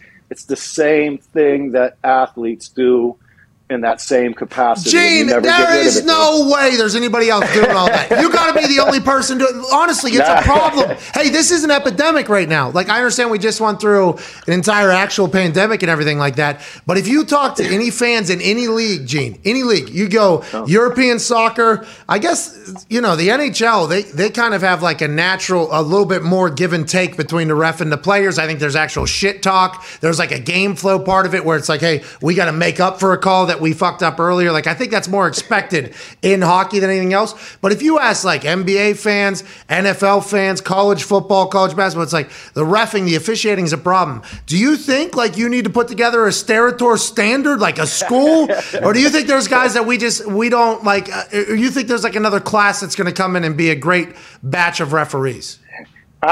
I, I think I think the scrutiny of officiating is exponentially grown with the with the with the growth of social media, with the instantaneous uh, breakdown of everything. Right? I mean, the whole world's that way. We're all looking for that quick one line hit or that thumb up like or whatever it is. So, look, that's happening. So that's reality. You got to face that. Officials now they're they're getting more training, they, the, the, the, the ability to get video instantaneously and the way the supervisors interact with them. All of that's at a high level. Uh, that's, that's a portion of the game. It, it, it's the management and how Yeah, you said the handle what you 5%, right? right? Yeah. Yeah, that's that's what this is. Look, if we called a foul in every football game where it was technically a foul, we'd screw this up so bad. You you know, you think we're hated now. Uh, so there's that window, right? And it's the same as we're watching in hoops right now, right? One minute it's too physical. Now they're calling small change fouls on the other end. Um, there's a there's a blending of this, and uh, and then there's a human element. So listen, the, the generation that's here now, that's the other thing. You know, we all got used to when I first came in. It wasn't like everybody was open arms. They wanted to know where Jerry Markbreit went. You know what I mean? They, they wanted to know where that previous generation was. You grew up with these officials as coaches in college and more as players in the NFL because in college sports, they're here for two years, they're gone. Coaches stay. Those relationships stay. And now all of a sudden, there's like a new generation. I've told a lot of veteran coaches in college basketball, they're like, Gene, this is not the same. And I'm like, congratulations, you know, you your career has been so long, you've outlived another generation of officials, so you got to get used to that. Uh, so there's a piece of that in there. Um, but, but with that said, you know, I mean, because the scrutiny's up, the TV cameras are amazing, the angles, the HD, the micromanaging every play is, is, is the difference.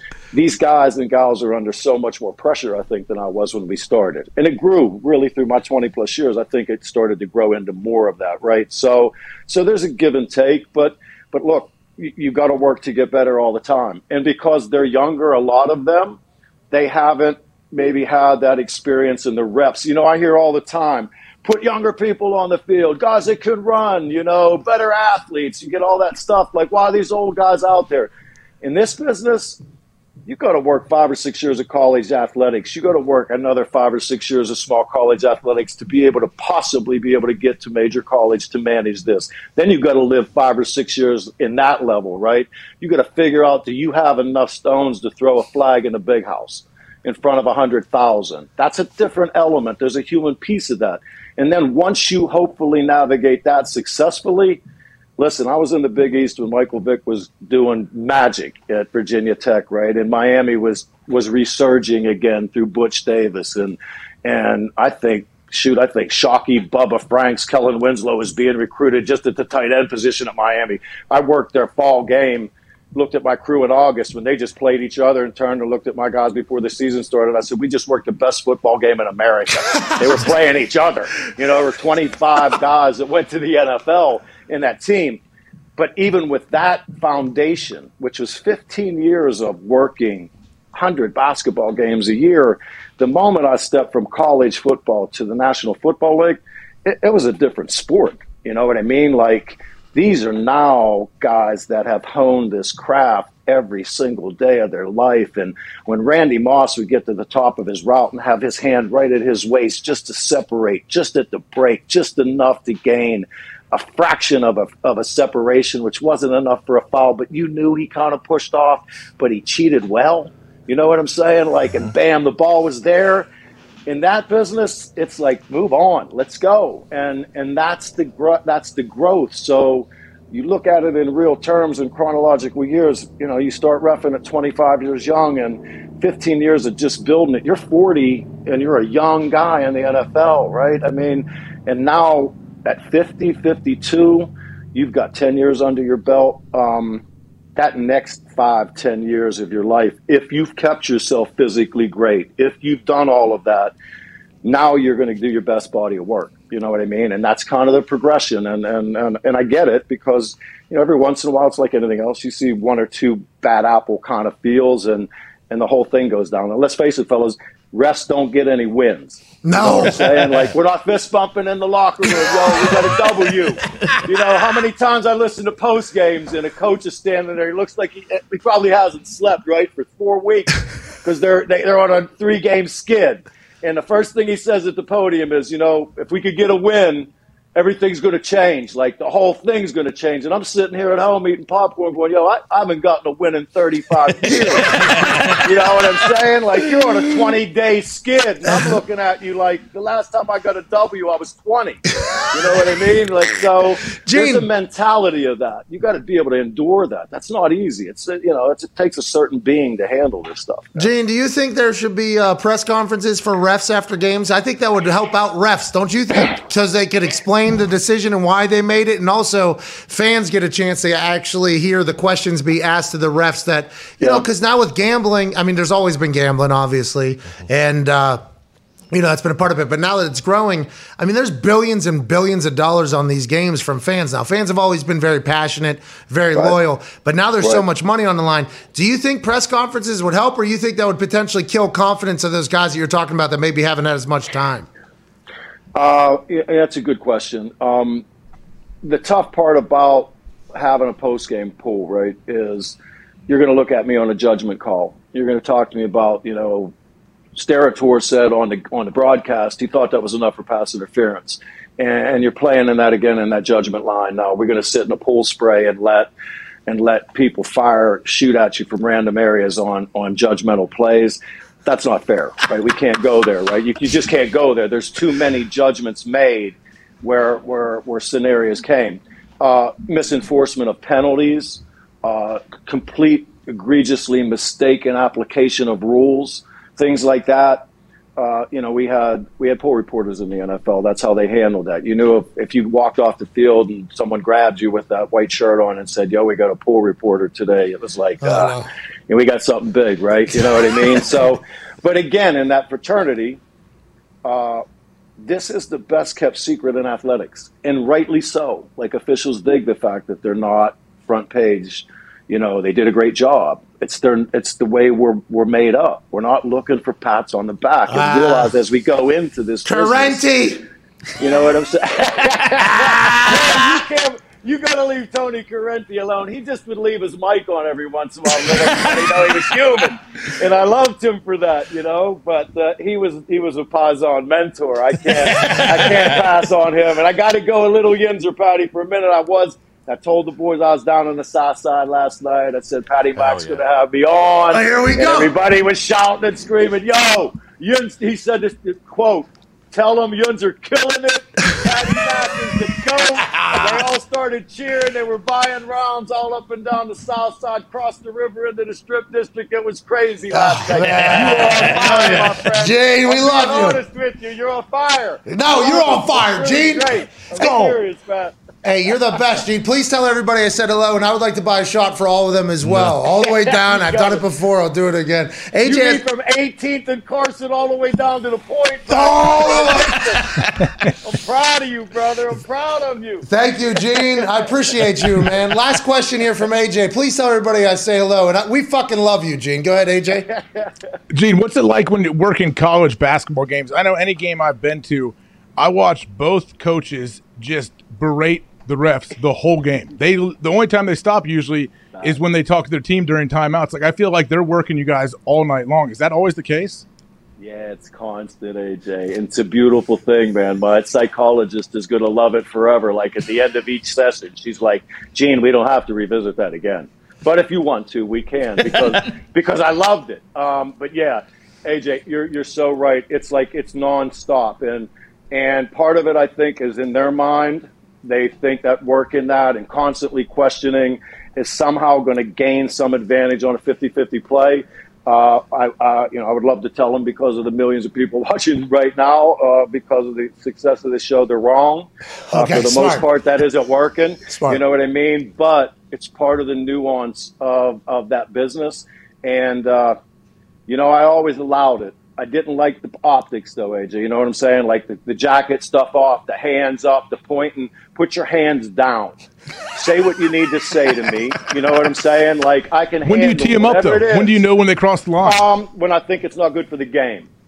That was my line, and, I, and the reason why I say it that way, AJ, is uh, everyone involved in an athletic event has to be held accountable to something at the end of the day. We have to live in that pyramid structure, and at the top of that pyramid is the game, right? Coaches have their posse, they got their team, they got their pride, their, their teams. We, we were going out to kick someone's ass, and whatever the team needs, we're going to do that. That's their thing. That's cool. At the end of the day, though, they're held accountable to the game. Same with the players and their actions.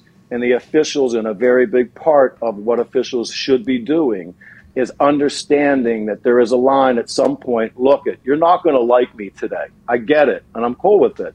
Uh, but you have to respect me enough that as I navigate this craziness and sometimes your adolescent behavior, if I put my hand over my mouth and I start talking to you on the sideline for a minute, what's coming out behind my mouth is right now what you're doing, it's not good for the game. And we're held accountable to that. And if you now continue to cross it, I'm not really whacking you. You're whacking yourself. It's suicide. It is a murder. But I'm coming. You're getting it. You know what I'm saying? And it is within that bantering. And I got to be frank with you. Like that's that's what I dug more than the game itself. That's what I remember more than the games. I remember those interactions of being able to stay in that moment with this craziness around and still be able to hold a level of a baseline that was like, look at, I'm good with whatever you're doing. I know I got family and you like to swear about them, but but keep your hands down. Don't let the crowd, don't let these people that love this game, this youth, the downs, the people below this that are striving to be you, that optic can't work here. That's not good for the game. It's off. I'm giving you one. If you continue to come back at me, I'm whacking you to set you back down. And then if you do it again, I'm dismissing you. Right? I mean, that's just the way it is. My dad always said, look, when you're a ref, you carry a bazooka on your belt. When people are shooting BBs at you, you don't pull a bazooka out. But when it comes time to pull it, you don't just show it, you throw it. You know I mean? So, in that world, is that, and I think the crossover, honestly, between what we could say on a football field, right, with you guys that nobody saw. We could navigate all this and have a lot of fun out there, talk a lot of shit. And if it got too quiet after two or three plays, I would stand between both teams and go, "Oh, it's too quiet. Let's go, pick it back up. Nobody's talking about shit." And a couple guys would look like, "Gene, you're crazy." But I knew at that point then they were engaging and embracing the fact that they felt like I understood the energy out there, so that when they did now stand over somebody and I started to yell, it was like a reaction, like I got you, man, because I, but you because you've allowed this and that, right? And in basketball, the proximity is so close. We're all great lip readers. Uh, cameras love to go to coaches right after a controversial play. It's good TV. So you got to be able to navigate that in a fire shoot, like in a tight window. And for me to cross over from one to the other, I blended all that management with it, and that was the that was the juice. Like that's the juice. That's why you stay, man. You know, Were you supposed do to be? Were you supposed to be like a politician? You think? Because I, I honestly, AJ, hey, everybody in Green Bay loved you. AJ said to me, everybody in Indianapolis loved you. I remember when you came to training camp, the way that you were being introduced to the young guys and the young coaches, like, hey, this is the best ref we got. Like Gene Steratore is the best ref that the, the league's got. Do you think like you just were? Because kind of like Tom Brady retired and then he came back. Like, you ever think about talking. You're made to ref. It feels like, and if not, you're supposed to be a politician because you can settle things so quickly in live action. Will you ever get back in there? Will you ever get no back in there? politician in, in this day and age. There's no. We're not talking that, but nobody can. Politics we can't fix like this nowhere. True that, but you're, work. yeah, but you can talk to anybody. You can handle situations. You're calm. You're cool at the, at the highest stakes. You're so dedicated and bought in. Will you ever get back into refing? You think, or you the TV is everything? I love what I'm doing right now. I'm, I'm not going anywhere. Like I, what I'm doing right now is my platform through the grateful and graciousness of CBS Yes. is allowing me to do just what we're doing right now, right? So, uh, this platform, I think I can help officiating uh, in a better way than boots on the ground with a closed in fraternity. And that was a part of the decision making process, Pat, when I left, because I left at 55, and I'm telling you, that's like, that's like when you got your five best years ahead of you if you can keep strong. You know, my back is not good. I got some herniations and some fusions from playing and, and being out there all those years. So, uh, you know, I'm challenged a bit physically. But I do believe that what CBS has allowed me to do with both of the sports that I love and the SEC, and I kind of went back and fell in love with college football again because when I was in the in the moment refing, I didn't have time. We were doing pre games on Saturday, so you can't you couldn't watch college football. So now I'm back, been back into that, and and what they've allowed me to do is is be engaged in the in three of the you know three of the most unbelievable sporting things that we have on the planet, and uh, and it's it's and I've got more time, so it is getting out there and talking to young officials. It is trying to recruit. Look, we're we're in a pan, we're as an epidemic. There's no one wants to ref okay? Because they're watching all this, they're seeing all this. I mean, who's sitting at home thinking, "Yo, I want to do that"? Be abused completely.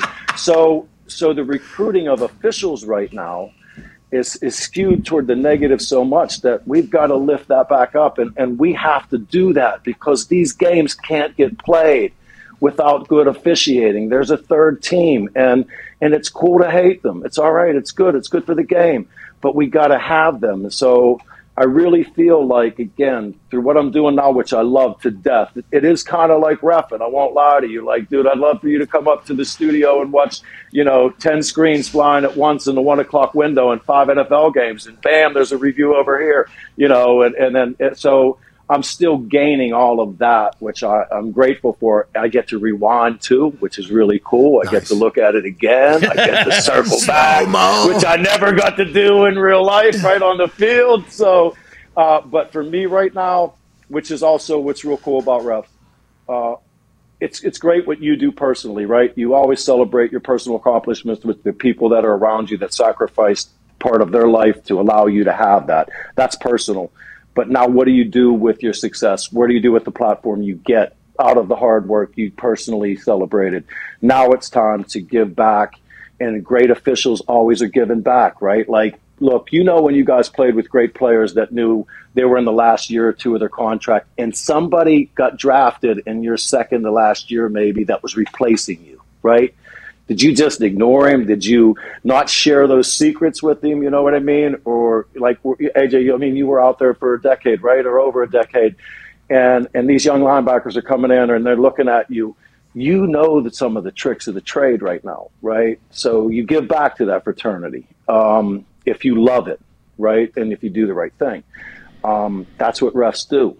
That's that's what this is about. And again, it's it's cool that nobody really knows it because that's what you pride yourself in is you know not being recognized Well, Gene- accepting that you know.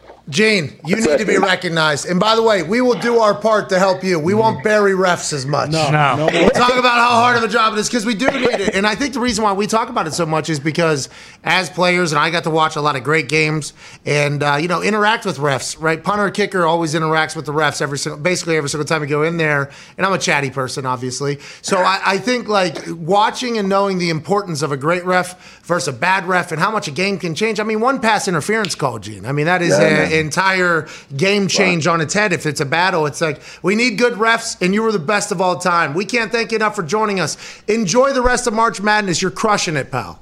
Thanks, guys. It's great. Shout out to you, man. Everybody downtown. I love you the bird, Patty. Hey, I love you, and I love the Berg as well. Ladies and gentlemen, CBS officiating analyst Gene Steratore. A quarterback that just signed a uh, restructured extension to remain the trigger man of a team that has a new general manager, a new head coach, but a roster that is ready to rock. Ladies and gentlemen, if he dies, he dies. Michigan State legend, Kirk Cousins. Yeah. I don't know if I ever got to uh, congratulate you. Thank you for that T-shirt you made that made me look like Ivan Drago. I thought that was tremendous, and my offensive lineman thought it was even better. Well, we raised a bunch of money, I think, for the foundation as well with that shirt. I mean, thanks for letting us be a part of it, dude. I love it. It was a win-win. Uh, speaking of win-win, you get restructure. You're there for at least two more years.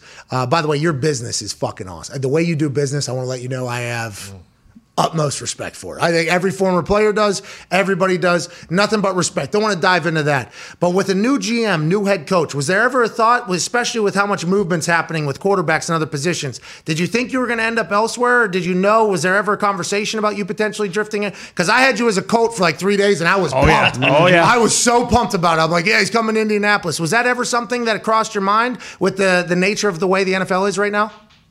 You know, yeah, good point about how much quarterback movement there's been, not only this year, but it seems like the last two or three off seasons has been more than normal. People are really putting a priority on the quarterback position, and uh, if they don't feel they have one, they're going out of their way to get one. But uh, no, it, it never really got to a place of, you know, will we leave? I think it was more of just how are we going to, to stay? You know, what's that going to look like? But the plan was always to stay, I think, on both sides. And, uh, you know, I was- played in Washington. I really wanted to be a one-team quarterback for my whole career.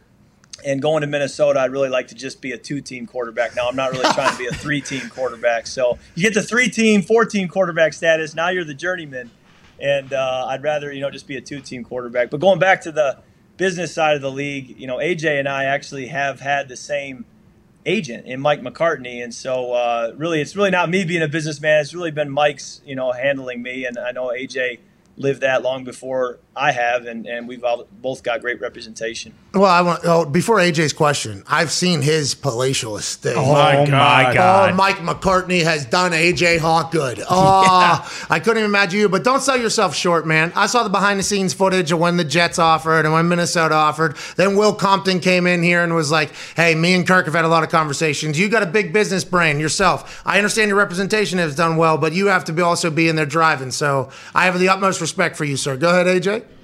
Kirk, what about your new head coach, Kevin O'Connell? How much did you know about him before he got there, and how much interaction have you had with him? So he coached me for a year as my quarterback coach in Washington in 2017. Um, really enjoyed my year with him then. Um, and, you know, the interaction, you know, since then had been very minimal. You know, we played him in 19, uh, my, my second year here in Minnesota, and then played him again this past year when he was with LA. So, you know, after the game, dap him up, say hello, but that was about it.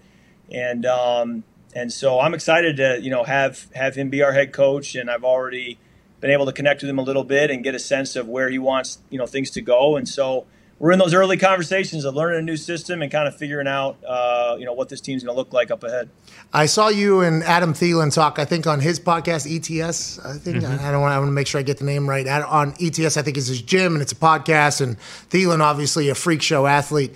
But there was a, a moment on a sideline where you explained the situation where Thielen told you live during the game, like, "Hey, instead of this out being at out nine yards or whatever, it's actually going to be at 13 or 15 because of the way the guy's playing." And then the cameras caught you guys on the sideline, and the, way you explained it is you were telling them, "Hey, I need you to get there quicker. Then, if that's what you're going to do, you need to be able to do it." And people, I think, on the internet were like, "Oh no, Kirk and Adam are getting into it." And the way you described it is the good thing about having a teammate like Thielen is his emotional intelligence is high enough that you can have those type of moments and move on. I think for you, other than that you like that, I, I think you're kind of a, an enigma to a lot of people. Like, oh, there's like kind of a nerdy guy. Listening to you explain that to Adam Thielen and understand that that's a real thing. Do you have to like kind of pick and choose which teammates and how you handle for everybody? Is it like situations or situational, or are you always that fiery of a guy and you just got to hope that your teammates understand it?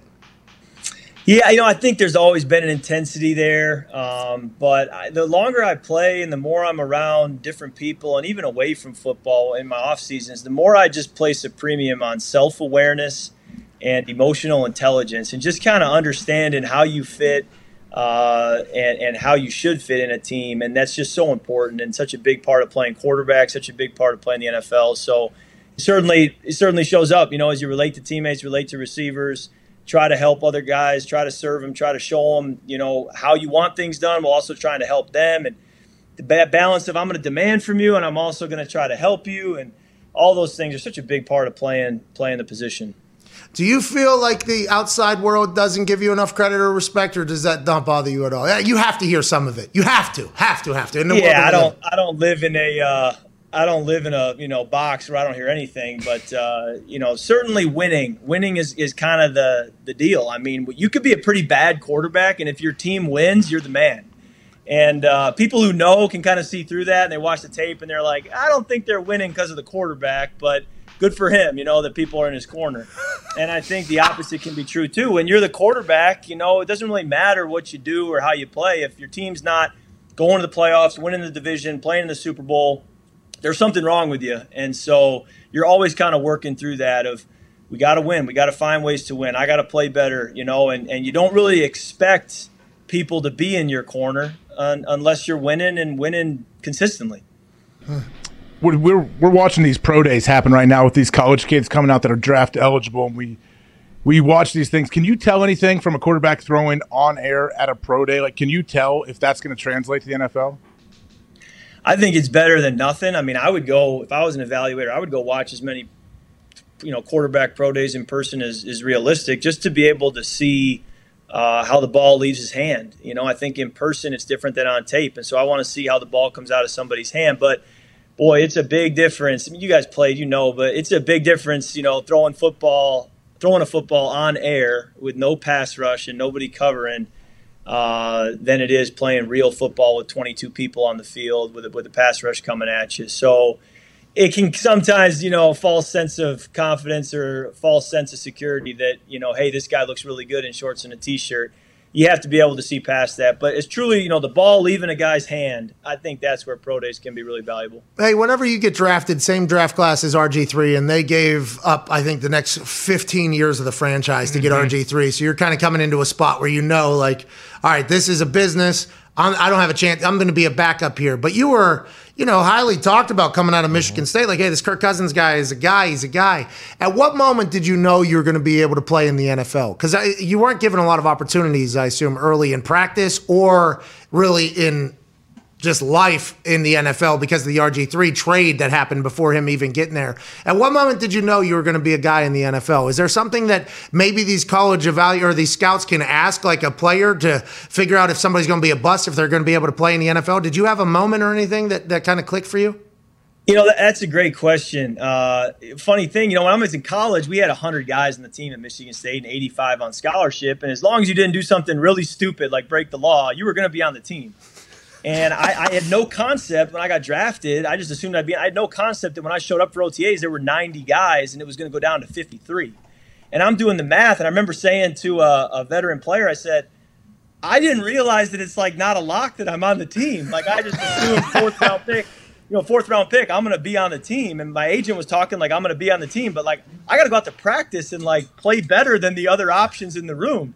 And uh, this this guy goes, "What uh, what round were you?" And I said, "I was a fourth round pick." And he said, "You got one year." Yeah. He said, "You're basically going to be politically gifted one year, and uh, you're okay for now. But yeah, by next year, you better be good, or you're going to be gone." And so I kind of learned right away, "Hey, man, I got to get this together." But um, I'd probably say it wasn't until my fourth year that I, it really clicked. Um, I played in my third year and played pretty poorly and got benched, and so then I was like maybe I'm not cut out to do this. You know, maybe I'm a backup at best. Maybe I'm, in, uh, you know, should be selling insurance. And uh, it was year four when uh, when it started to click, and I thought, all right, I may have some staying power. What was it? Was there? Uh, was it just the game slowed down? The defenses started. cl- Did you understand how to be a better leader? What was it? It's a great question. I think it's one I'm still trying to answer. You know, why did it suddenly click? You know, because as I was playing, I, I was getting frustrated in years two and three because I felt like I was getting better. I felt like I had ability, and yet it, it just wasn't showing. There were just a lot of interceptions, a lot of just unfortunate things happening, close losses, and it was really year four when it just kind of the tables turned, and suddenly those close losses were close wins, and those 50-50 balls were going our way instead of their way, and Um, I don't know. Maybe it was just that experience and being able to know the difference, but uh, uh, it really took a while. And then year four was when it started, and, and for the most part, I haven't really looked back. People have talked about now how you have an offensive minded head coach, and that changes the entire dynamic of the day. Like that changes the, the way the game is or the day is going to be set up. Does that change anything for you? And uh, what is your leadership style? You think is are you like a coach in the room everywhere you are? And is that what Kevin O'Connell's expecting? I assume because you need your quarterback to be a guy, and you have become a full guy. You look the part, you act the part, you talk the part, you play the part. Not everybody has that. I just want to let you know. Not everybody has that. You do though. Is that what Kevin O'Connell's expecting? And how do you see it going now with an offensive minded head coach?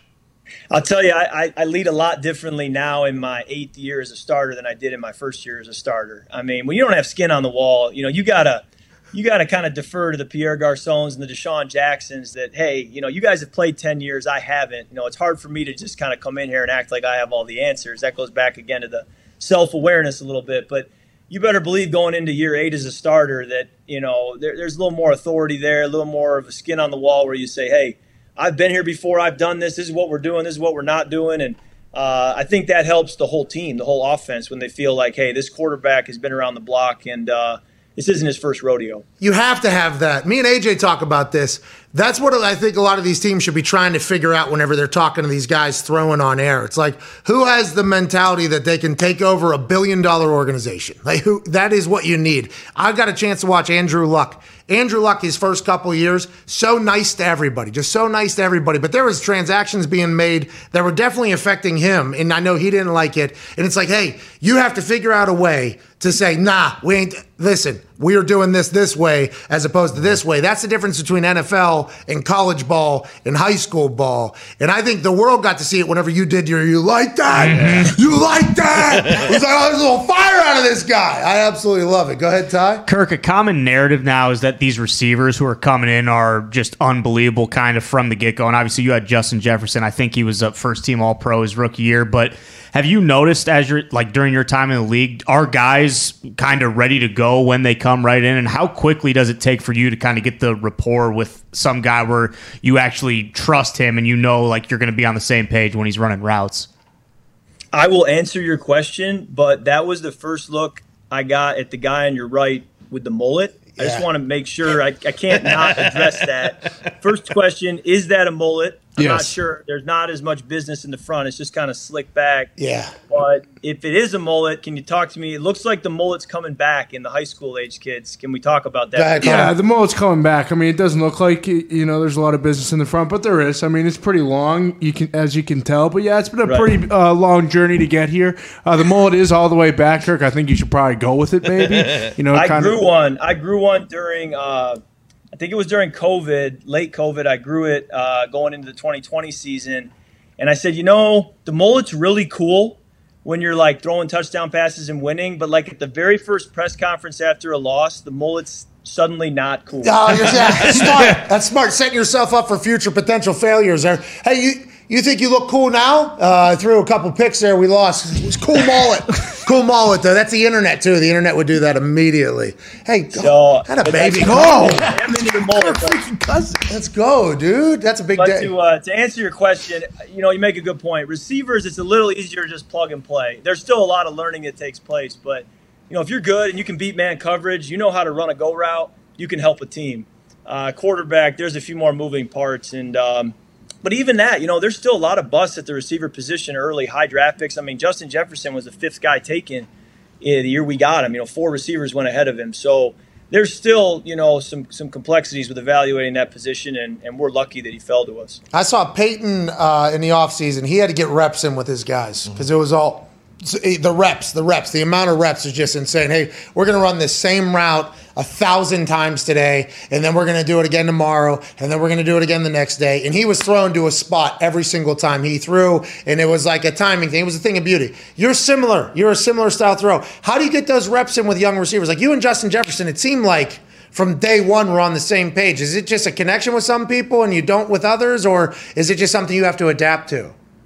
I think it's that he's just pretty good at football. I remember uh, he hadn't played a lot. You know, he was getting reps with the twos. He was playing in the slot in training camp. We didn't start in the first two weeks of the year. and we go and play Houston uh, the fourth week of the year, and he runs a slant and go. And with really no background experience, I just instinctively threw him a back shoulder ball, and he just instinctively adjusts to it and makes an unbelievable catch. And among other plays leading up to that, you're like, this guy's gonna be pretty good if he's doing that without a lot of time on task together. But you're right, you know, there is a level of kind of OCD in how you prepare and wanting to rep stuff over and over and over again, and feeling like you know you're checking and rechecking everything so that you don't leave any stone unturned. How good are Thielen and Jefferson? Like, what sets those two guys apart? And they're both on your team. You obviously get the ball to them a lot. Like, what what do those guys do that others don't? I'm a big believer in the in the receiver position, and when you build a team or an offense, having two guys. So you, a lot of talk about Justin, but I really think you need two. And uh, and so in my career, whether it was Pierre and DeSean and Washington, or whether it was Diggsy and Adam when I got to Minnesota, or now Justin and Adam, having two is really what frees up the quarterback. It frees up the coordinator. It frees up the receivers to feel like, okay, I'm not going to get too much double coverage because they've got to worry about somebody else. And I think that's when the offense can really take off. Is at any moment you know you've got two dudes that can win versus man coverage and make something happen. And so Adam is a huge compliment to Justin, and Justin's a huge compliment to Adam. And um, I'm grateful to get to play with both of them. I know that. Is that the change the math discussion that happens? And, and how early in the game do you know who they're trying to get rid of? Yeah, you know, and it's a little bit of a, you know, you're always kind of trying to get in the defensive coordinator's head, and you never really feel like you do because it's like, all right, they chose to do that, but it didn't work. Are they going to come back to it? Or, hey, they did that. I didn't think that was going to be the game plan, but it worked. So now are they going to go back to that? Um, some coordinators are, I never want to show you the same look, so I'm going to give you that look. And even if it worked, I'm not going to do it again because I'm thinking that you're expecting. And then other coordinators are, you know, whatever we do, we're going to do it the whole game and, you know, dare you to, to figure it out. So um, you try to get a feel as the game goes on. And then in the back of your mind, you're always ready for cover zero. You're like, at any moment, if this guy zeroes me, I better be ready. So there's a lot of thoughts going on, you know, the chess match between the quarterback and the D coordinator and trying not to get fooled. We talked to uh, Aaron on Tuesdays, and there was this one Tuesday where he said that a defense gave him a look that he remembered from his second year playing. From his he was like he was standing back there and he looked and he was like, "Oh, they, they ran this against me in like 2006 or something like that." And he tried to like recall what before the plays get snapped, what that look was about to do. And I guess he did figure. I think they threw a touchdown on the play. It's probably why we asked about it. probably did. Yeah, I would assume he did. But it, are you? A, is that the type of guy you are before snap too? Are you trying to break down every? I know there's different styles of things, and uh, there's like obviously Peyton has his way, Tom has his way, Aaron has his way. Before the play, is that all happening in your head? And then at what point do you have to shut that off and just fucking go with it? Go with the decision. Yeah, I, I, I hear you. I mean, it's um, you have to take pride in kind of being a mental football nerd that you know every rep you've ever had you remember and it carries with you and it impacts the next play and how you play and process it. But I mean, Aaron, AJ will speak to it. Aaron's on a whole nother level with just the amount of information he can take in. And I, I've never been around him, but just observing from a distance when it's the the play clock, the number of timeouts, the the game clock, you know, the field position, the play, the playbook, his ability to you know just handle it all. I mean, as LaFleur was telling me at the Pro Bowl, you know, he said I'm calling a play to him, and he's having a conversation with the referee while he's hearing the play call, and then he goes into the huddle and calls the play like he can do both at the same time. It's unbelievable, and so I think his his arm is ridiculous. It's like he's throwing a tennis ball. His feet are quick. But I honestly think his most elite trait is his mind and uh, his ability to process so much more than than, than the rest of us. But uh, that being said, yeah, to play quarterback at this level, at this league, at a high level, anybody, you got to have a mind that can, you know, have a high capacity. I think that's a you know because there's offenses changing obviously in the NFL, uh, but if you look. Stafford, Joey Burrow. I mean, that is that was the Super Bowl, and Patrick Mahomes moves obviously, but he is a passer versus Tom Brady the year before. I mean, if you have a cerebral quarterback that can break down what the hell's going on and throw the ball everywhere, that's going to have a place forever. Do you think the game changing? And this is obviously not Kirk Cousins, the quarterback for the Vikings. This is Kirk Cousins, football pundit. Do you think offensive changes that you're seeing around the NFL? Do you think that's going to continue, or do you think there will always be the the same old school? Mental gymnastic freaks that can pick apart a defense is going to be successful in the end. That's another great question, and one that I've asked myself a lot as I go through my career because I don't want to be a dinosaur. You know, I want to adapt, and so if I need to change my game, I'll change it. But I remember saying to Matt Cavanaugh, my quarterback coach in uh, Washington before Kevin arrived, just saying, you know, Kev, Matt played 14 years in the league and coached, and you know, has been a part of multiple Super Bowls. And I said to him, you know, you think, you know, the quarterback position is going to change where you've got to run a 4-4 and and you've got to just run around and kind of make plays off schedule, and and that's the only way to play in this league someday. And he said that's going to be good. That's a nice trait to have. But he said, I think that if if you can't throw from the pocket, go through a progression, throw with accuracy, and kind of do it the old school way, also, you can't play. And so he said there will always be that foundation you have to have, and then anything above that is is is a bonus. Go ahead, Connor. Yeah, Kirk. First things first. I mean, you got Justin Jefferson and Adam Thielen. Just grow the damn mullet back. I think you'll be all right. all is said and We're done. gonna be just fine, huh? yeah, exactly. Dalvin Cook. Who Zero cares? interceptions. Yeah, none. Zero. The entire season. New offense. Exactly. Zero It'll be a perfect offense. Speaking of the new offense, with a first year head coach, first year GM, do they ask you for any input, you know, going into free agency and going into the draft, what you think the team, you know, might need to, to take the next step and maybe overtake the Packers?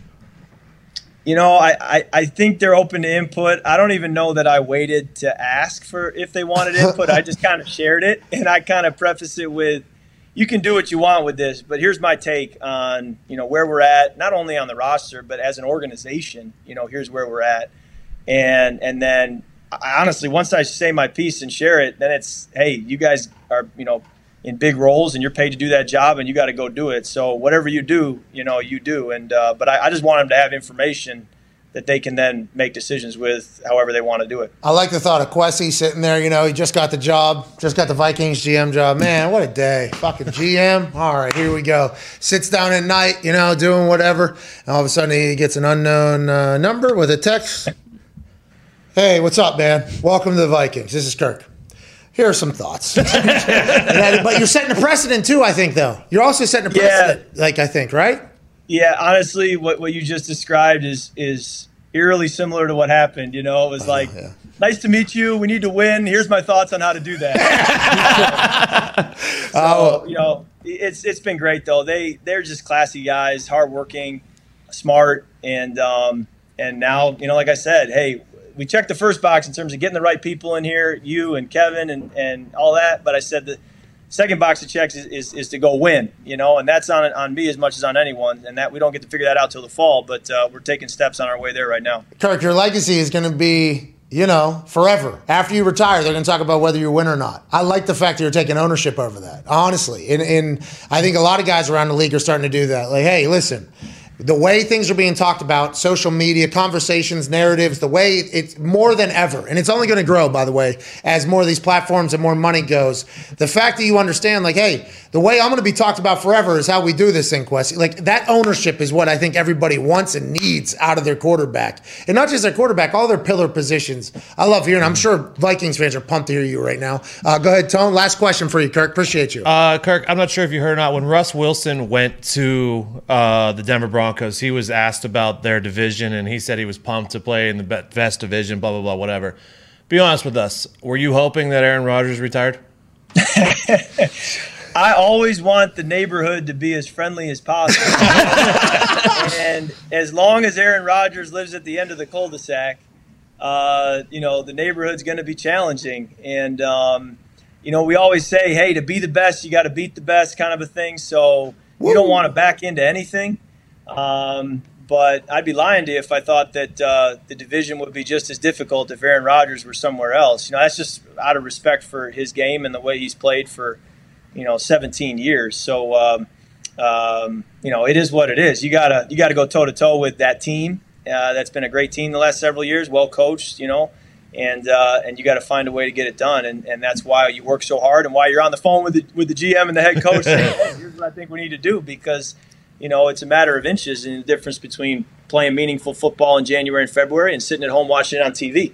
Cliff Kingsbury told us right here. He came in during the combine, And he said, uh, whenever we told him that, you know, it's rumors that Russell Wilson's going to be leaving, and he said, "Th- well, I hope God. I hope, I hope to God he's out of the NFC West, you know? So what you're saying here is not, uh, you know, a unique one. It's a real one. And it's respect for the great the great players around. And Kirk, what's the offseason look like? What are you doing right now? You golf? How's the golf game? Working out a little bit? Mental test? You know, Russell Wilson watched every single play Yeah. that the Broncos had last year in a two day period. Are you studying the film right now? What does all, all offseason look like for Kirk Cousins? Yeah, it's a little bit of everything. I got a film set up. You know, I do my body work, but you better believe I'm going to hit the golf course too and spend some family time. I'm actually spend, uh, spending most of my off season here in Orlando. We're basically around Disney World a lot, so we get over there. I'm a little bit of a Disney guy, so uh, get over there and have fun with that too. So that's kind of my change of pace. But I also got to say before I get off, seeing AJ reminded me uh, one of the greatest regrets of my entire life, and certainly my football career, was early in my career. My agency called me and said, "Hey, you got an opportunity to go sit and look at um, in LA, watch a filming of The Office, the you know the actual show." And they said, for proof that you can do it, here's a picture of AJ Hawk. He went and watched the film The Office, got to meet the characters, all that stuff. Literally, I saw a picture of AJ in The Office. and uh, that face? I, I, I almost did it. I had a few things going on. I turned it down. And to this day, it like pains me to say that. But uh, I just had to bring it up with AJ. That the fact that he did that, man, I'm so jealous, and I was so stupid not to uh, not to do it too. But I just wanted to hear what that experience was like. Oh, it was awesome. Thanks to Julie for setting that up. Uh, it was right after the Super Bowl, and I had my hand in a full cast. I just had surgery and had my wrist rebuilt and had a two month old baby. And we took her in there and spent like six hours. We ate lunch with all the characters. Yeah, it was it was crazy, Kirk. If you're like, obviously you're a fan. It was How are we awesome. just not here? hell? Kirk, Kirk, you just was started some shit. How, how did this even? How did this even not get brought up until Kirk Cousins comes on the show? How was I going to bring it up? I mean, we've talked about mean? Baumgartner Wait. thousand Yeah. times. Yeah. Ten thousand times, Michael. I mean, literally, we've talked about this. Yeah. No less than a, Yeah, I've at got- least a thousand I- times. like I'm not even exaggerating. A thousand. It's never brought. Kirk, this is real bullshit. roll. What is He's the been deal? on a real roll lately. That's unbelievable, Kirk. I wish you would have went so we could have talked to you about it. I know you would have at least brought it up if we're like, "Hey, The Office, pretty good show." You would have said, "You know, I actually watched one of those." Like you would have done that, Kirk, because you're a good human. You know what I mean? The AJ, That's right. Yeah, exactly. Friends, Uh, friends don't not tell friends Yeah. about visiting the Office cast. Amen. Thank you. You're right, Thank Kirk. you, Kirk. Thank you, Thank Kirk. you, Kirk. Gee, grow the mullet back, Kirk. Please. Ladies and gentlemen, uh, quarterback for the Minnesota Vikings, Kirk Cousins. Thank you, Kirk. Yeah, it was awesome that show. It's good. I wasn't sure how it was going to be. I'm glad they're killing it still. Boy, I'll tell you what, I regretted going whenever they played the back three songs of Hotel California that I I only heard of one of them. I, I hadn't really heard of the other two songs because I guess every album back in the day is a full story, right? So you hear Hotel California, that's the launch off of the entire story for that entire album, and they, they took a lot of pride in that. We missed the first fucking six chapters of the story, Yeah. uh, Hotel California, to where we were. I'd never heard of that song before, so it was like all right, this sucks, is what I saw. And we can't, this fucking thing's right in front of us. I can't see anybody. And then they go, oh, we got a 20 minute break. And then the lights come on. I'm like, this is the worst fucking night of my life. I cannot wait to bury this experience tomorrow. and then they came back on and went for two and a half fucking hours. And it was just like, oh, this is amazing. And watching like some, like a Hall of Famer, like go to work, like and do their thing. And obviously, you could see things on TV and you can see things on a screen, but like just watching that live, and, and I don't know how long, how much longer, right? You're Yeah, probably not, true. probably not very much. It was longer. fucking really cool, inspiring, dude. Like inspiring. I hope- agree. I hope to Watching- one, yeah, I hope to one day be half as much of a showman as fucking Joe Walsh. Uh, honestly, one day. or to like be as like be so into something as much as like they are like they live that like how Gene is about refing. Like it's the juice. Like he feels like game day is game day. Like everyone feels it. And that's what kept him refing for so long. I feel like these musicians I mean that's what they live for is to get on stage. So it's fun to I like to watch all the little interactions like between songs. How they talk with each other all their fist bumping. Like I get pumped when I see them have like great camaraderie. Like oh you guys are a team. You're still juiced you've been doing this for 30 years you should hate each other probably Yeah, and there's all the yeah, and I think there was those moments for the Eagles. Oh, yeah. I think they when. Hell Freezes Over, right? Didn't they have an album? They, they said they'd get back together when Hell Freezes Over, and then they named their album When Hell Freezes Over. Mm-hmm. Is that them? Yeah, was it? I believe so. Yeah. And was it because of Joe? I think he was a big part of it, but that was when he was kind of, you know, going through it, I think, as well. And by the way, just want to. I could see how that would be an issue if Joe, who's obviously the show. Yeah. I mean, he was. ob- I would assume he was like that all the time. But if he's obviously the show and he's the one also potentially causing a lot, is there jealousy involved there too? Hmm. Because in his mind, he's probably thinking that.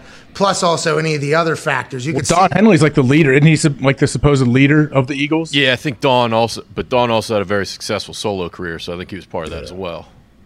Yeah. Wasn't it Don and the guy that died who didn't they fight a lot? Not sure. I'm going to say this: if you're on the road and you are a bunch of incredibly talented people, and you know the road life isn't easy, and you get and there's some extracurriculars also getting added into there, and you know agents and business and money and everything.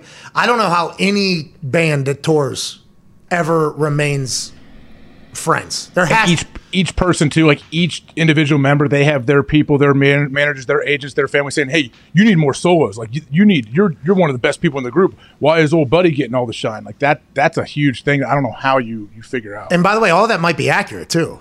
You Yeah. know, especially when you have that many talented people, it's like, yeah, that could be accurate as well. But you just kind of got to buy your role here. Like their bassist, right? He's probably very fucking good. For Yeah. sure. He's probably like a very talented bassist. But for a lot of those songs, he's just, you know, kind of.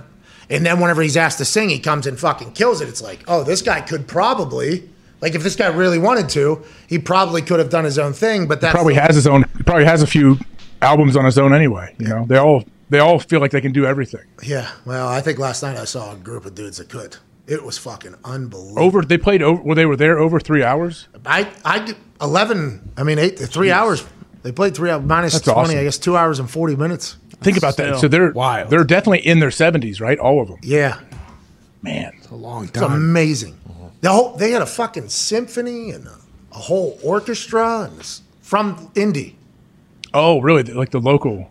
Yeah, and they said support your local musicians and everything like that. Then the guy that scored like Hotel California, Jim Ed something, he was there in the back. It was like he got a big time pop. It's like, oh, these are like music nerds that just did rock and roll. Mm. Like that's what it sounds, and that's why it's so fucking good, and everything just makes so much sense. It was, I really enjoyed it. I did. Yeah, Yeah, that's, That's sweet. good to know that they still have their fastball too, because that like you know you do hear sometimes like some of these like legendary bands or like you go see them you know twenty years later or whatever when they've been touring it's like oh man like they stunk. what the fuck was down? that? That sounded like a scissor lift. sounded like fucking whole nuclear power plant shut down. What was that? What happened? Was that Are you okay? there? Fucking No, EMP had my little, went off. I had my little, um, my little baby vacuum. Hand fan. Yeah, that's what it was. My little baby vacuum with that vacuums some ashes in between. What's Hit the that deal? Button.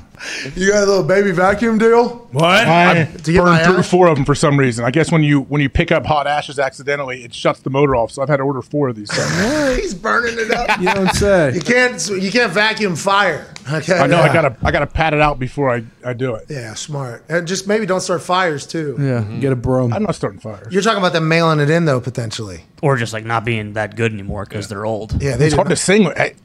At, at 70 years old, I would imagine your voice doesn't feel like it did when you were 30. The leader of the band, also the drummer, his name is Don Henley. Don. Hen- He carried a uh, like a Oh, yeah. for uh, He did Desperado, right? Doesn't he sing that? what's that, buddy?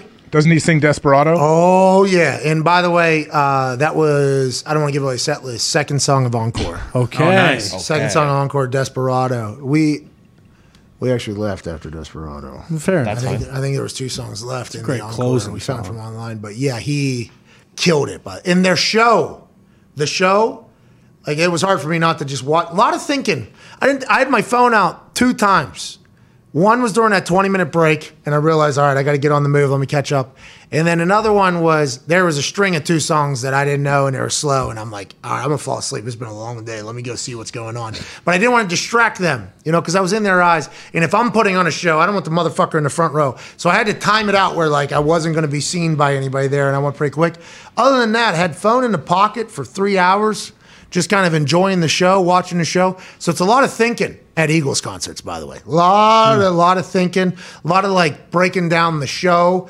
They have this, uh, they had this camera that was on a, a roller, obviously, and it was like a PTZ. And it was like, oh, the production of the live show here on the on the screen. I was actually like, oh, if we did that, we could still have like six cameras, PTZs, Foxy can still cut the show basically, and we can even get better shot. Like that's what I was doing for a good, you know, like 45 minutes. Like, all right, and if we do this, we got to raise this, obviously, and we got to sell the back here. Yeah, yeah, that's what we're gonna do. And then uh, we get back in. All right. Life's been good to me. All right, we're back, Yeah. we're back in this. Steve, thing. wake up. It was crazy. It felt like I was like experiencing life back in the day before phones, though. It was cool. It was a cool. Did you night. th- hey when uh when Big Steve was taking a nap? Did you think for a split second? Oh no, this dude's dead. Well, I thought Steve had way too much juice to ever die. To be honest, early. You know, Pinch my- his nose. You got to pinch his nose. That's what my brother always does to me. It pisses you off so bad if you're sleeping and someone pinches your nose. I, I, yeah, your brother sounds like he's trying to torment you. I, I mean, I do it to him, but yeah. Because you're a bully. But Steve was a good guy. He's a nice guy. Just loved that he was at that concert. Yeah. You know, he was just Got a little too tuned up. He, he just had two Jamesons. He, he thought he was only going to have one Jameson. you know, he thought his new. I, he said uh, Steve was. Uh, you know, he didn't know who I was when I sat down. Obviously, which is awesome, incredible. This is what I would like. And then a couple of the security people, while the music's playing, uh, while they're still playing Hotel California, there, couple dudes come up like, "Hey Pat, good. To, uh, your disguise isn't that great or something." Like, I had a hood up and whatever. I'm like, "Oh, cool." And they all had masks on, so I couldn't see, and it was dark, so I had no idea who the fuck any of these people were. And I'm talking to him, and he goes, "Did you know that guy just shook your hand?"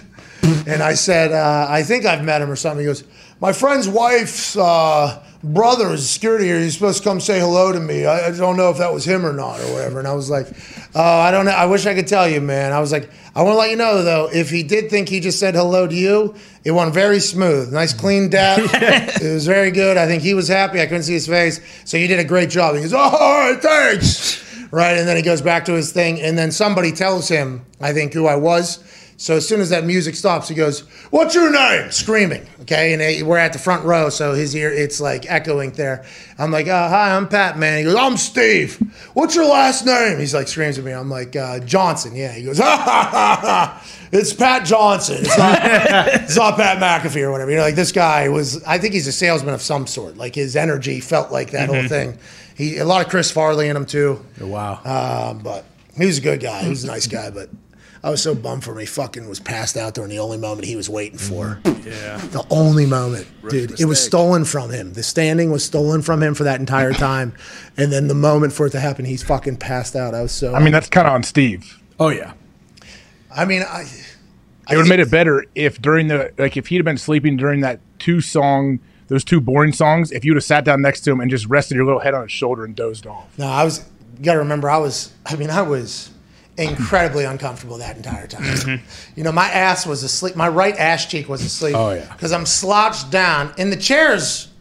Listen, I don't want to be like too much of a prick here. We paid a lot of money for those fucking tickets. Those chairs, they mailed it in on those chairs. That's not fucking Eagles. That's goddamn mm. this fucking place. Gainbridge. Yeah, this fucking place. So I'm I'm on like a steel chair that has like a little pad, but I got a fat ass and I'm heavy and I'm on the side. So my entire le- right leg was asleep. Like there was no when Vince Gill was doing something awesome and I saw it on the screen, I was like, all right, I can watch this on TV. I should watch it in person. Getting to him all the way over here was a task. I mean, it was like quite a. I'd like fucking lift my leg up almost. Like here we are. So there's no way I was sleeping on that guy's shoulder, but he did sleep for a good 20, 30, I think. He missed a lot of bangers, I think. Yeah, I'm sure those weren't the only two JMOs he had too. I- Oh, yeah. but he had quite a few before he came in there. Yeah. What's your name? it was so loud. I've never heard that somebody speak that loud before. It's weird when they play the full album. I know I went to someone invited my wife and I to a Stevie Wonder concert like five years ago. General Bob was in the box with us. It was I don't know who got the tickets, whatever. My wife actually likes Stevie Wonder a lot. He has some hits for sure, and he's playing these songs, and we were like an hour and a half in, and I'd never heard one song he played. Even my wife, I'm like, what are we doing? I what is he playing? I have no clue.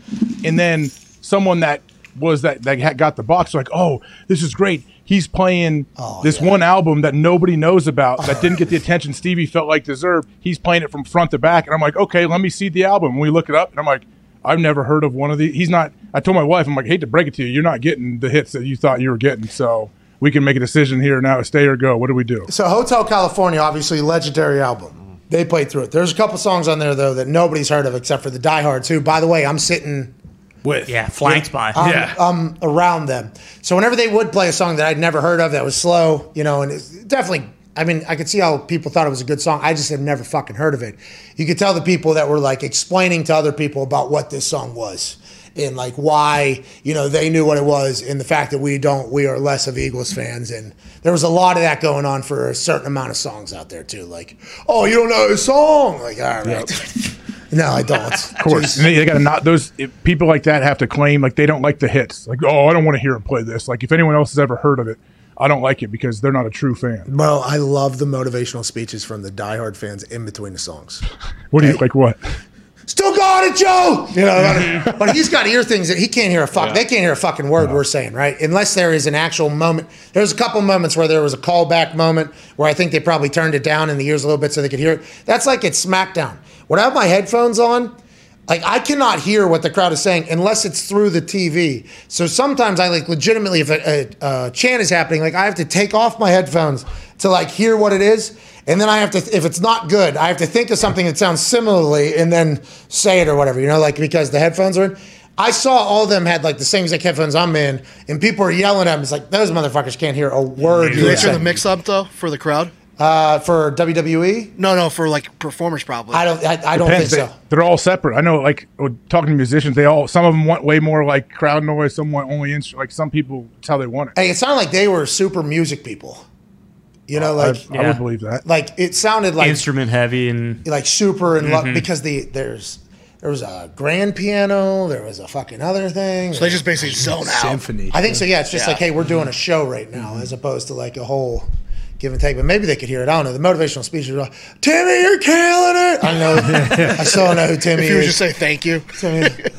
Thank you. If Joe was to respond every time he was yelled at, though, he is. Yeah, talking all night. Paraded. Yeah, I mean, he is, Legend. bro. That life's been good to me, performers. He had a big, uh, he had a big solo career, didn't he? Well, life's been good to me is his, and I don't think he had to do much more than that. They probably just play that on the radio. This guy's coming, bang, sell out the See you entire. later. You know what I mean?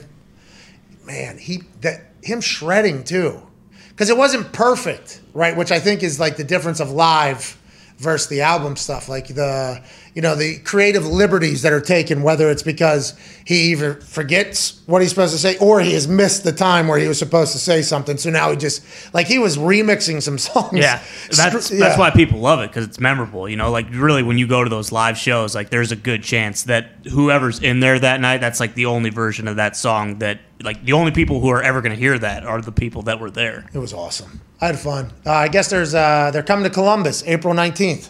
There you go, AJ. There's four tickets to the front row available on SeatGeek right now, AJ. Buy them. I don't need. I don't need the front row. You know my spot. I like. I told you, side stage or box. Yeah, I, you know, I don't think I'll ever sit front row again, but I'm happy it was for a Joe Walsh show. Yeah, experienced it. It was cool, man. It was really cool. I don't think Don Henley would be too happy with you calling it the Joe Walsh show. No offense to him, I didn't even see him. It's not his fault. It's just because the drums were, you know, back middle, and you, The drums were back middle, right behind the box. yeah, you couldn't see it. I could not see. Does Literally, he play the drums and sing at the same time? oh yeah, very. T- I saw that on like the uh, on the TV. Very, very difficult from what I hear. Yeah, but by the way, like belting it while still, I was very impressed with him. But I c- once again I couldn't see it. I saw him on a TV. He might have been zoomed in. You know what I mean? From where I was at, even though I was closest to him, I think out of anybody. But when he came up to the front and he started singing, there were five wide right there. And I'm just looking straight up at him. It's like, holy shit, this is pretty fucking cool. This is the goddamn Eagles here. Good lighting too. The mood was a pretty good I set. bet. The vitamins are great Hell yeah. had to pour my uh, bottle of water into some see-through plastic cups though, so I was two ice cold waters wide. they became two very warm waters wide. Couldn't get any more waters because then during that 20 minutes, everybody in the arena was trying to get waters Why? The lines are 45 to 50 minutes long. Why? We only have 20 minutes. Why? Why is this building constructed the way it is? Why? I see they're trying to make some advances. They have gone backwards. Wide. Those are just some thoughts that I had Yeah. during that 20 minute period. Did you have neck cramps? Was it that kind of angle? So the way I was kind of sprawled out, because I was right in the middle, so nobody was going in front of us, right? Because if they wanted to exit, they would go that way or that way. Oh, so we we were the end of exiting left portion because we were in the middle. Nice. So able to kick the legs out, which goal number one whenever I'm going somewhere because I like the legs to be able to kind of go out. So my neck actually wasn't that bad because I was laying. It was just the sciatica all the way down Yeah. to the heel, all basically. It was, but it was awesome. All right, let's get the fuck out of here. Tra- Tyreek Hill is a goddamn dolphin. Man. Gump is Gump is very excited. Ooh, Gump was uh, sa- I parked in his basement garage because there's. Oh, for the show. By the way, Indiana, like Well, I mean, they've been trying to rebuild that garage next to Gainbridge for the past three years. This fucking place, dude. Can't get What home. They shut down all the goddamn roads to go home. Yeah. Just they, they, there's never. I, I assume there's a city organizer that decides like when construction's done to what. And we had a good couple years where there wasn't a lot happening. And you know, like there was just boards up all over everybody's fucking windows. Where Mhm. I think they could have made some of the changes maybe that they wanted to make. But now, like every parking garage was full Oh yeah. that was anywhere within earshot of the goddamn arena. It's like, how do we not have enough parking? And then they shut down roads that lead you to and out. It's just, it was a clusterfuck. Yeah, shit show. That's why I miss fucking Hotel California. Mhm. Sons of bitches. Damn you, Hogsett. That's why. Whoa, whoa, whoa, whoa, whoa, Whoa, whoa, whoa, whoa, whoa. Definitely. He's still there. Yeah, unfortunately. I don't know. When's the election? Two, two on, years. on a Tuesday at some point. That is on a super, it's a super Tuesday. 20, 24. I don't know if he's going to win. I, I don't know if a lot of incumbents at local legislatures are going to win. Yeah, probably not. It's Rainwater's time. I don't know if he's running again. Oh, he will. He fucking better be. Rainwater's a goddamn gubernatorial candidate, please. Not a mayor. Goddamn, learn your fucking local Oh politics. yeah, yeah. No, that's on me. I was mixing up Rainwater's brother, who's also running for mayor. The Rainwaters are like the Steratores of officiating. Exactly. Gene Rainwater. How about Gene Steratore saying, uh, "My dad, you know, I was in it, and I got a cousin Frankie, and then my uh, my old little brother's in there, and then my son is in small ball." and then he said, "Play." By the way, he was talking about for refing. He was like, "I play here, I play there." I like that. I like that mindset. Like that is how it is. The third team on the field, like that is that is what we need every ref to have. AJ, I, I, a lot of promise and hope came from that conversation with uh, Steratore for me. I agree, but also to what you said yesterday before he was on the show, he absolutely should have some kind of school that he runs on how to deal with play. Like I, I like how they probably have a, they, they don't get as much training on hey how do you interact with coaches how do you interact with players that's what gene i think really specializes in Well, Gene, Western Pennsylvania Paisan, you know, Pittsburgh Paisano. i read where he has he and his brother have a Steratore sanitation company is that real Uh, that would that would be hilarious. That would I be read that so. Italian. I couldn't. Yeah.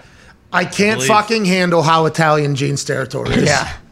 Yeah, everybody's saying yes. I think Steratore so, sanitation if I, if I remember correctly. By the way, they're efficient. They're quick. They're they're good business. Mm-hmm. In and out. Smart. Sanitation business. Hey. Steratores. You know what that means. oh He's the best ref in the history of the NFL. That's right. Is that what you're saying? Yeah. Yeah, that's what, we thought, dude. What, what's his other brother do?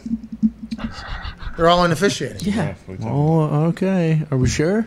I don't know. These families, they get big. Who are these families? Italian families. Wow. Now he's saying Jeez. these. Jeez. Do you people? Is that what Talking- you're saying next? No. Talking about the Steratores. Uh, okay. I do love how he was talking about giving technical fouls, and he said, "You know, I gotta whack you. Yeah, I gotta, yeah, I gotta, I gotta whack you." This ain't a murder, by the way. This is suicide. Yeah. All right. This ain't a murder. See murder. what I'm saying? I gotta hit you one time, to put you down in your seat, and then if I gotta whack you, anytime you see the hand go over there, like this, you know what I'm talking. My father told me you got a bazooka on your head. Okay. They're throwing BBs. You don't need to bring the bazooka, but you don't show that thing. You throw that. Thing. All the time. He goes, I was down on the south side last night, Pat. That's all. He's the man. But he talked about those 5% where you got to massage the game, where he said, Randy, get to the top of his route. He got his hand down here. Eh, is he cheating? Kind of, but he cheated good. So let's go ahead and let this thing roll or whatever.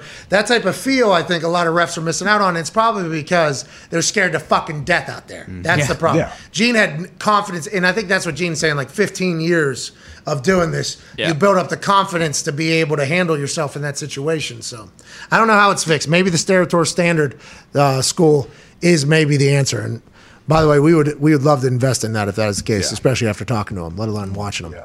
Refing's hard, man. I when I was like in sixth grade, I'd ref on weekends. I'd ref these basketball games starting at like kindergartners up through like third or fourth grade, and it was brutal. Like the parents were horrible, yelled at me the whole time. Like it was a joke. I ref soccer. I think one weekend. Yeah, I threw I threw one fan out. Dad. I did do that as an ump when I'd ump behind the plate. Coaches, fans, parents, it was terrible. Made two terrible calls. I mean, absolutely terrible calls. in soccer? Yeah. Like what are ter- I don't even understand any of the calls in soccer when I'm watching my daughter. I don't get it. Well, there's like the let it play, play on, you know, type stuff, and then there isn't like I'm a big play on guy, and I think that's because when I played, it was like, hey, Is that for like you talking like offsides or what do you mean? no, like if somebody fouls you, but you feel like the team is still getting advantage, you should just let that thing go.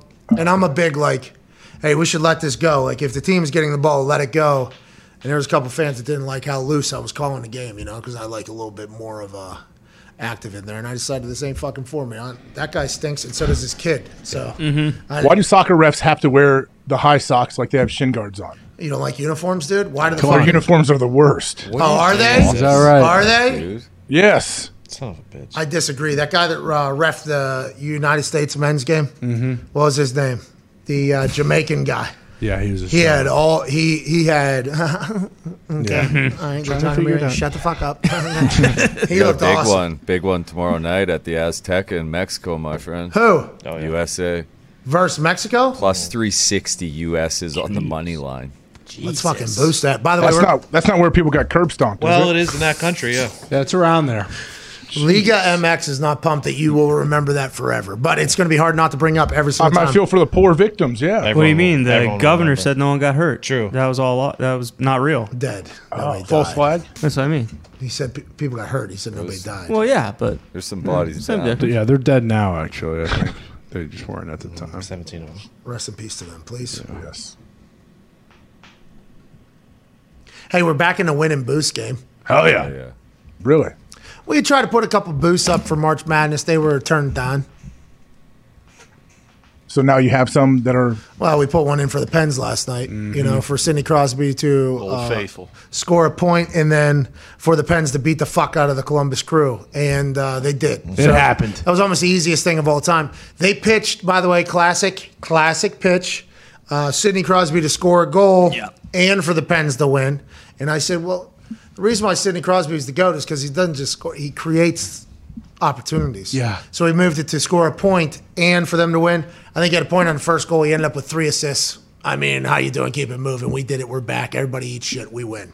Yeah, Three he- apples. He gave Guentzel a wide open net too on one beautiful feed. Well, and he also scored a goal, I guess, and got taken back because against his uh, hand or whatever. Oh, But Guentzel. whatever the case, th- imagine Still. if that would have happened and that was the boost. We would have been. so mad. Furious. Something to think about though. Now, Guentzel will score a goal and the Penguins to win Uh, keep because Sidney's Guentzel's gonna name feed out of your mouth, okay? I don't like you saying it. You're a Kraken fan, so why do you even no, care? no, no, Pens fan.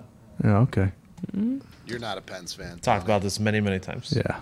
Well, you shut up and keep rooting for an AHL team. I was too busy watching Mo Seider fucking take out the Flyers last night. Oh, the Flyers That's the stink. best young guys in the league. You guys are That's not true. for the next I'm. Best sorry, young guys in the league. Y'all co- college hockey team. Way to go. Yeah. Oh, That's Yeah. awesome. Yeah. Hey, why don't you, guys why don't you guys mad. play against Ohio State This next? guy They got a good hockey six team. four and he's taking bodies out. Okay, Congrats. Your hey, season ends in like two weeks. dude. No. Nobody Oh, cares. Idiot. Texas hockey, baby. You guys baby. ever right celebrated a cup, dude? Hey, maybe maybe the Red Wings can build up their record by playing against like you know the Indy Fuel. Yeah. That'd be go. smart. You That's an watch idea. your mouth. By the way, okay? They got a six foot four guy that flies No. around. Oh yeah, True. and they have a packed house. Oh yeah. I went to the Home and Garden show same time that they had a game on Friday night. Did somebody hit the uh, I don't Gumpy? know. I don't know, but there was Gumpy. a packed house crowd. What is this guy's problem? He laughed at you for going to Home and Garden show. Don't. That's fucking good show down there. It's a great show. Yeah. Fucking patios were incredible. Jesus, probably have buy some one? generators out there, I- I all did. kind of stuff. I did actually. Yeah. Yeah, they have entire rooms set up there too. It's like a little home Homer They had outside saunas. They were fucking sweet. Tell you what, I don't hate that those days are behind me, my friend. That was my idea to go show. Amen. Amen. Amen. Gumpy lives in an apartment Yeah. right next to uh, a homeless man who smokes blunts rapidly on a bike because he accosted uh, Sam and I like four different times while we were walking to Gumpy's apartment to get our car back. He was coughing heavily, and I go, uh, this guy might die right here. You all right? That's happens when you hit a blunt, dude. All right. I said, all right, respect, respect. And, You know, I just gave him like a good old respect and just kept it moving. And then he stopped coughing. I'm like, oh, he's getting back on his bike right now. Didn't want to turn and look at him. Didn't want to make eye contact. We're the only two on the street. So then he rides his bike by us, and uh, his feet slip off the pedals right next to us. Naturally. So now he's hit his dick off of the, the bar in the middle. So, oh, now he's next to us again. I'm like, uh, you're going to be all right, man. Just hit that blunt again or whatever. He's like, oh, my nose. All right, all right. And then we walk, keep walking. Then, boom, he comes up again. Bang, he's outside it again. And he's like, uh, you guys know where? Nope, we have no fucking clue where we are. We're lost too, pal. Sorry about it. All right. And then he goes, rides the bike again. You know, this guy was awesome. I This was, is Gumpy's roommate. I think so, yeah. That, that alley at night is uh, Bad. You Dangerous never know, my friend. It was a great conversation. I, know. mean, I got pretty good. Uh, you know, I got pretty good pop on a couple of those though. He he came with something new each time, which I respect. It was the blunt, then it was his nuts, then it was he was lost. So that's fucking. Those are three very good attention grabbers.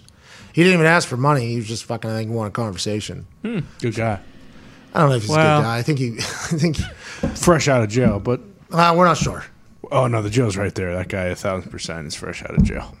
He did have some eh, hilarious tats on his hands. I saw on the bike because he did find a hoodie from whoever. It was too small, but he did have a hoodie on, mm. and uh, the tats on his hands did appear as if somebody like closed their eyes mm. wrong-handed and just drew on it. But Got he's, him. He's living, still smoking blunts. Yeah. Yeah, gotta respect it. He's Oh, living he's his got a pretty life. sweet bike. The bike was very nice. There you Really? go. Was it a Blue. dyno? It was like a mountain bike. Mongoose. Oh. Nah, Trek?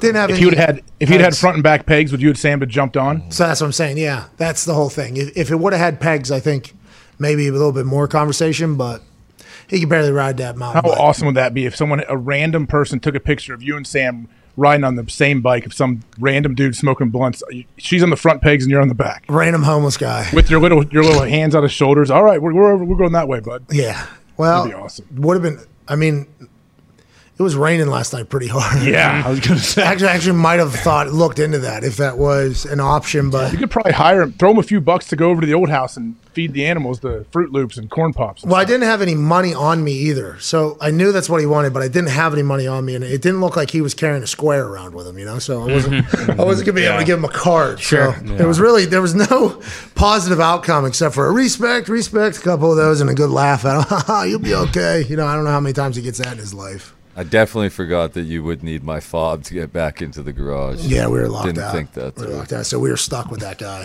for like six. Where was months. where was Goomp? Were you sleeping? Nah. No, Gump doesn't sleep. Gump doesn't sleep. You I've been in. Goomp's lobby over there, or walked through the halls. I didn't go in his his place, but Anytime, nice spot AJ. over there. Oh yeah, We were in his garage actually. The garage, Yeah. same garage. I parked in that same garage. Yeah, Oh, nice. Yeah, it's a good spot. It is a good spot. Hard to get into because very. you got blunts on a bike outside. That's right. Anyways, I, I bet that guy would have been an incredible whatever if uh, whatever happened didn't happen to him. So Uh, Pat, can I uh, make an announcement? yeah. Uh, just got confirmation on two guests for That's Hockey Talk Whoa! tonight. This is what we Two were waiting guests. for. Shit. Let's go. This is what we were waiting for Let's today. go.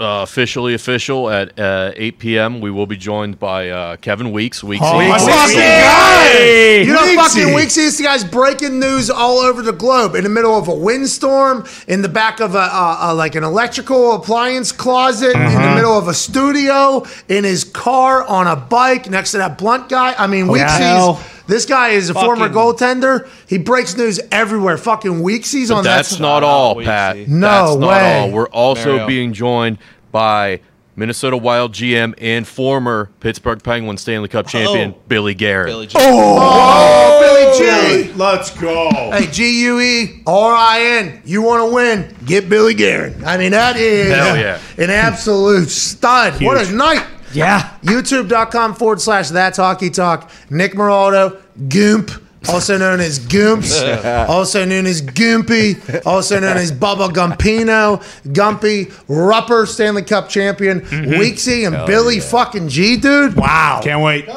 We got a show. Can't wait to be in the comments section. See you in the comments. Yeah, Be see you in the box. sin bin, Fox. Yeah. Yeah, Foxy, right. stop saying stupid stuff in there. yeah. Go in there and pipe down. wanna I mean, Foxy's right though. For the NH, like it's good for the NHL if Detroit is good because people look at Detroit. Yeah, why do you think no one's cared for the last what five years? Because the Red Wings haven't been in the playoffs. Well, j- just real quick, you're right. Nobody cares about the Red Wings. Okay. No, the NHL. They just signed a deal with two fucking networks. Yeah, because What are they know Red Wings are back. We got to sign a deal. We got to get people. guys are to bad? See this team. You- where, where are you back? You're Ask bad at hockey. Who's the Who's the most upcoming team in the league? Upcoming, the season's over. Who What are gives you a fuck? talking Next year about? we are Detroit. winning the Stanley. Detroit. Cup. Thank you, AJ. No, cannot. Hey, agree with shut the fuck up. Columbus before Detroit. No, Nah, No, it's traded not. It's the dude. Canadiens. it's Detroit. It's hockey town. The We're Cougars are on the rise. I gotta go nap. I'm gonna miss hockey talk probably tonight. if I had to guess, I'm gonna miss. No, I'll, I'll probably wake. I gotta hit the stairmaster. I got. to I threw 400 punches yesterday in a fight. Before the, the concert? Yeah, that's why we were late because I was. It fucking went to the fifth round. What are you gonna do? Didn't expect that. I didn't expect it to go to the fifth round. I have. I did implement after the third round. I brought a chair in in the room over to my corner. Nice. And I actually sat in between rounds, you know, because they have the stool there in the virtual oh, reality. hey, you got it. And I just like stare at it every time. And it was after the third round. I was like, I would actually like Take a to- seat. Yeah, I would like that stool. So I, I grabbed a, a chair in the room and moved it over and I sat down on it. Boy, that minute went by a lot quicker when I was sitting down. You know, I was just staring up at it and all of a sudden you hear 10 seconds. Like, Oh, Fuck.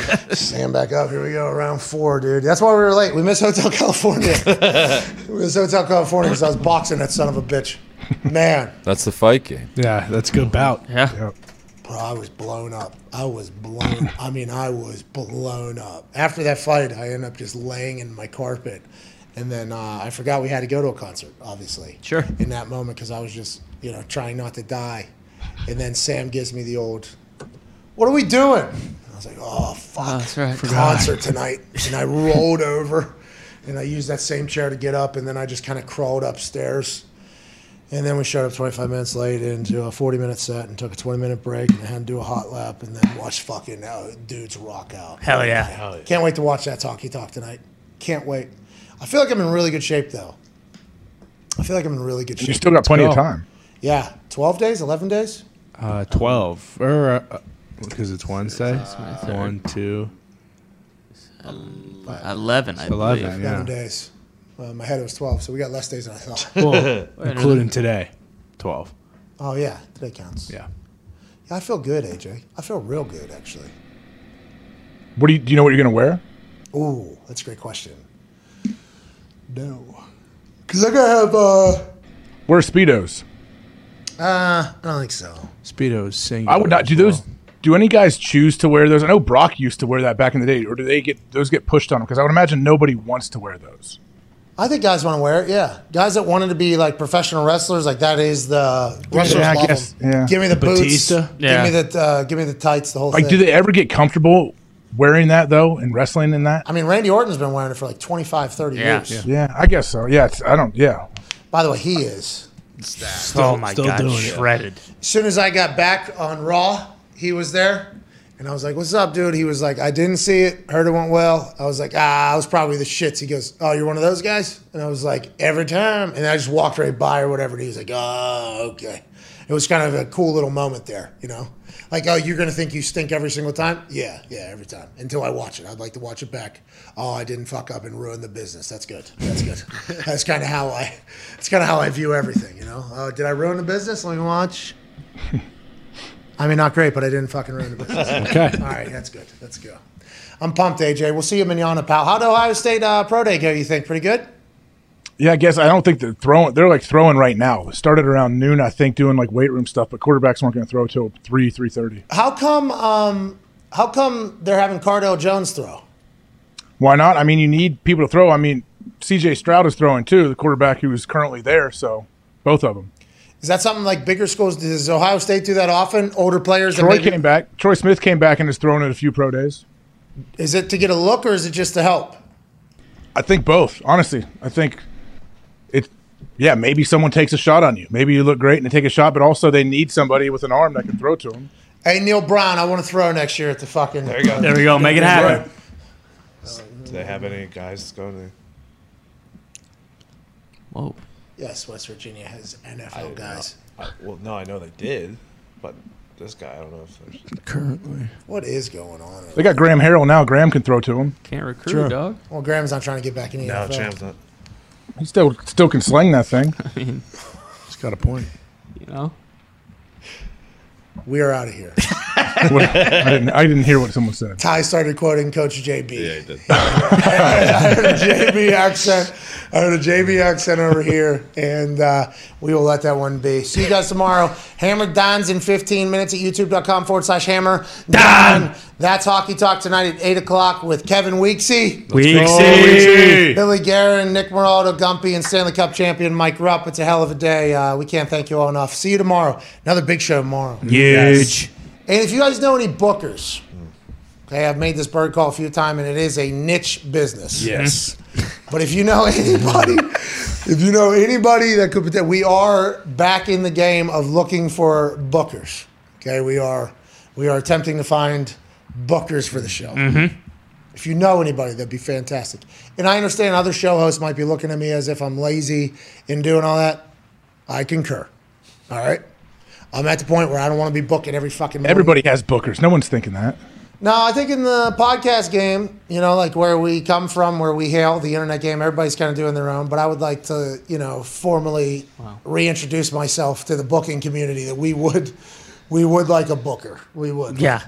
I have some other stuff going on at the moment. I don't want to wake up with anxiety. Though, oh my god, we got nobody to talk to. I think every show, which there aren't many of them that go daily for three hours, probably a bookers. I assume a lot of them have networks too, which also have bookers Bingo. built into the network. True. So that's what we need in our network. Uh, I'll make a Twitter account. Hashtag at, uh, somebody's gonna steal it. Let me make it. Uh, whatever they steal, we'll just make another one. I'm gonna make a I'm gonna make a Twitter account. That's gonna become our booker until we find a booker for this. We need one though. We need one.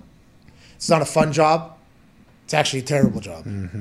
Probably gonna hear no a lot. Our show is impossible to book for, from what I've Allegedly. Yeah. From, experience. Right. It's going to be tough to book for our show because we don't have a lot of, you know, networks have a lot of, uh, you know, Glad handers. hey, we'll put you on this thing, you do this, you do that. We do not have that, but we do have a position open for a booker if you know anybody that could potentially produce some results. Now, every booking company that we try, it ends up being the same exact thing. Give us a list of 400 people you'd like on the show. Okay, we'll take time to make this list that I think and just gets thrown in the trash. yeah, typically. I think it just gets thrown in the trash, and then just like whoever can. I mean, it's just the last people we were with were great. They were very nice people. Everything was awesome, but I do believe that our show has become very difficult to book for. So we are looking for somebody uh, that we will pay mightily to. By the way, that is something we will pay for absolutely if it takes the uh, morning. Ah, fuck, who's on the show? You know, I'm, I'm about done with doing that, AJ. I'm about done with doing that. You know, I get it. Yeah, someone should be doing that for sure. why don't you? I'm not great at it. Me neither. I fucking stink at it because I don't care. Like, you know. I just yeah, it's it's tough to bug people. I'm not the guy like to. Some people like being the guy to set things up. Oh, I got you. Know you want to go to dinner and cool club and all that, and people want to be that person. I'm like, I am not that person. Steve wants to do that from the concert. Yeah. Yeah. Maybe call him. Steve enjoys doing that. If he's awake, tell him to to call in and send a resume. I bet you Steve is moving something right now. He's a salesperson. He there's something on the move right now. You know, because he got his hangover out of the way probably about midnight last Yeah. night. Yeah. When he when he awoke after Desperado and kind of finished that thing out. Anyways, we're looking for a booker. Be a friend, tell a friend. We can't thank you enough. Hammer down. Then that's hockey talk. You all are the best humans on earth. Can't wait to see what the NFL has in store for us, manana. Cheers.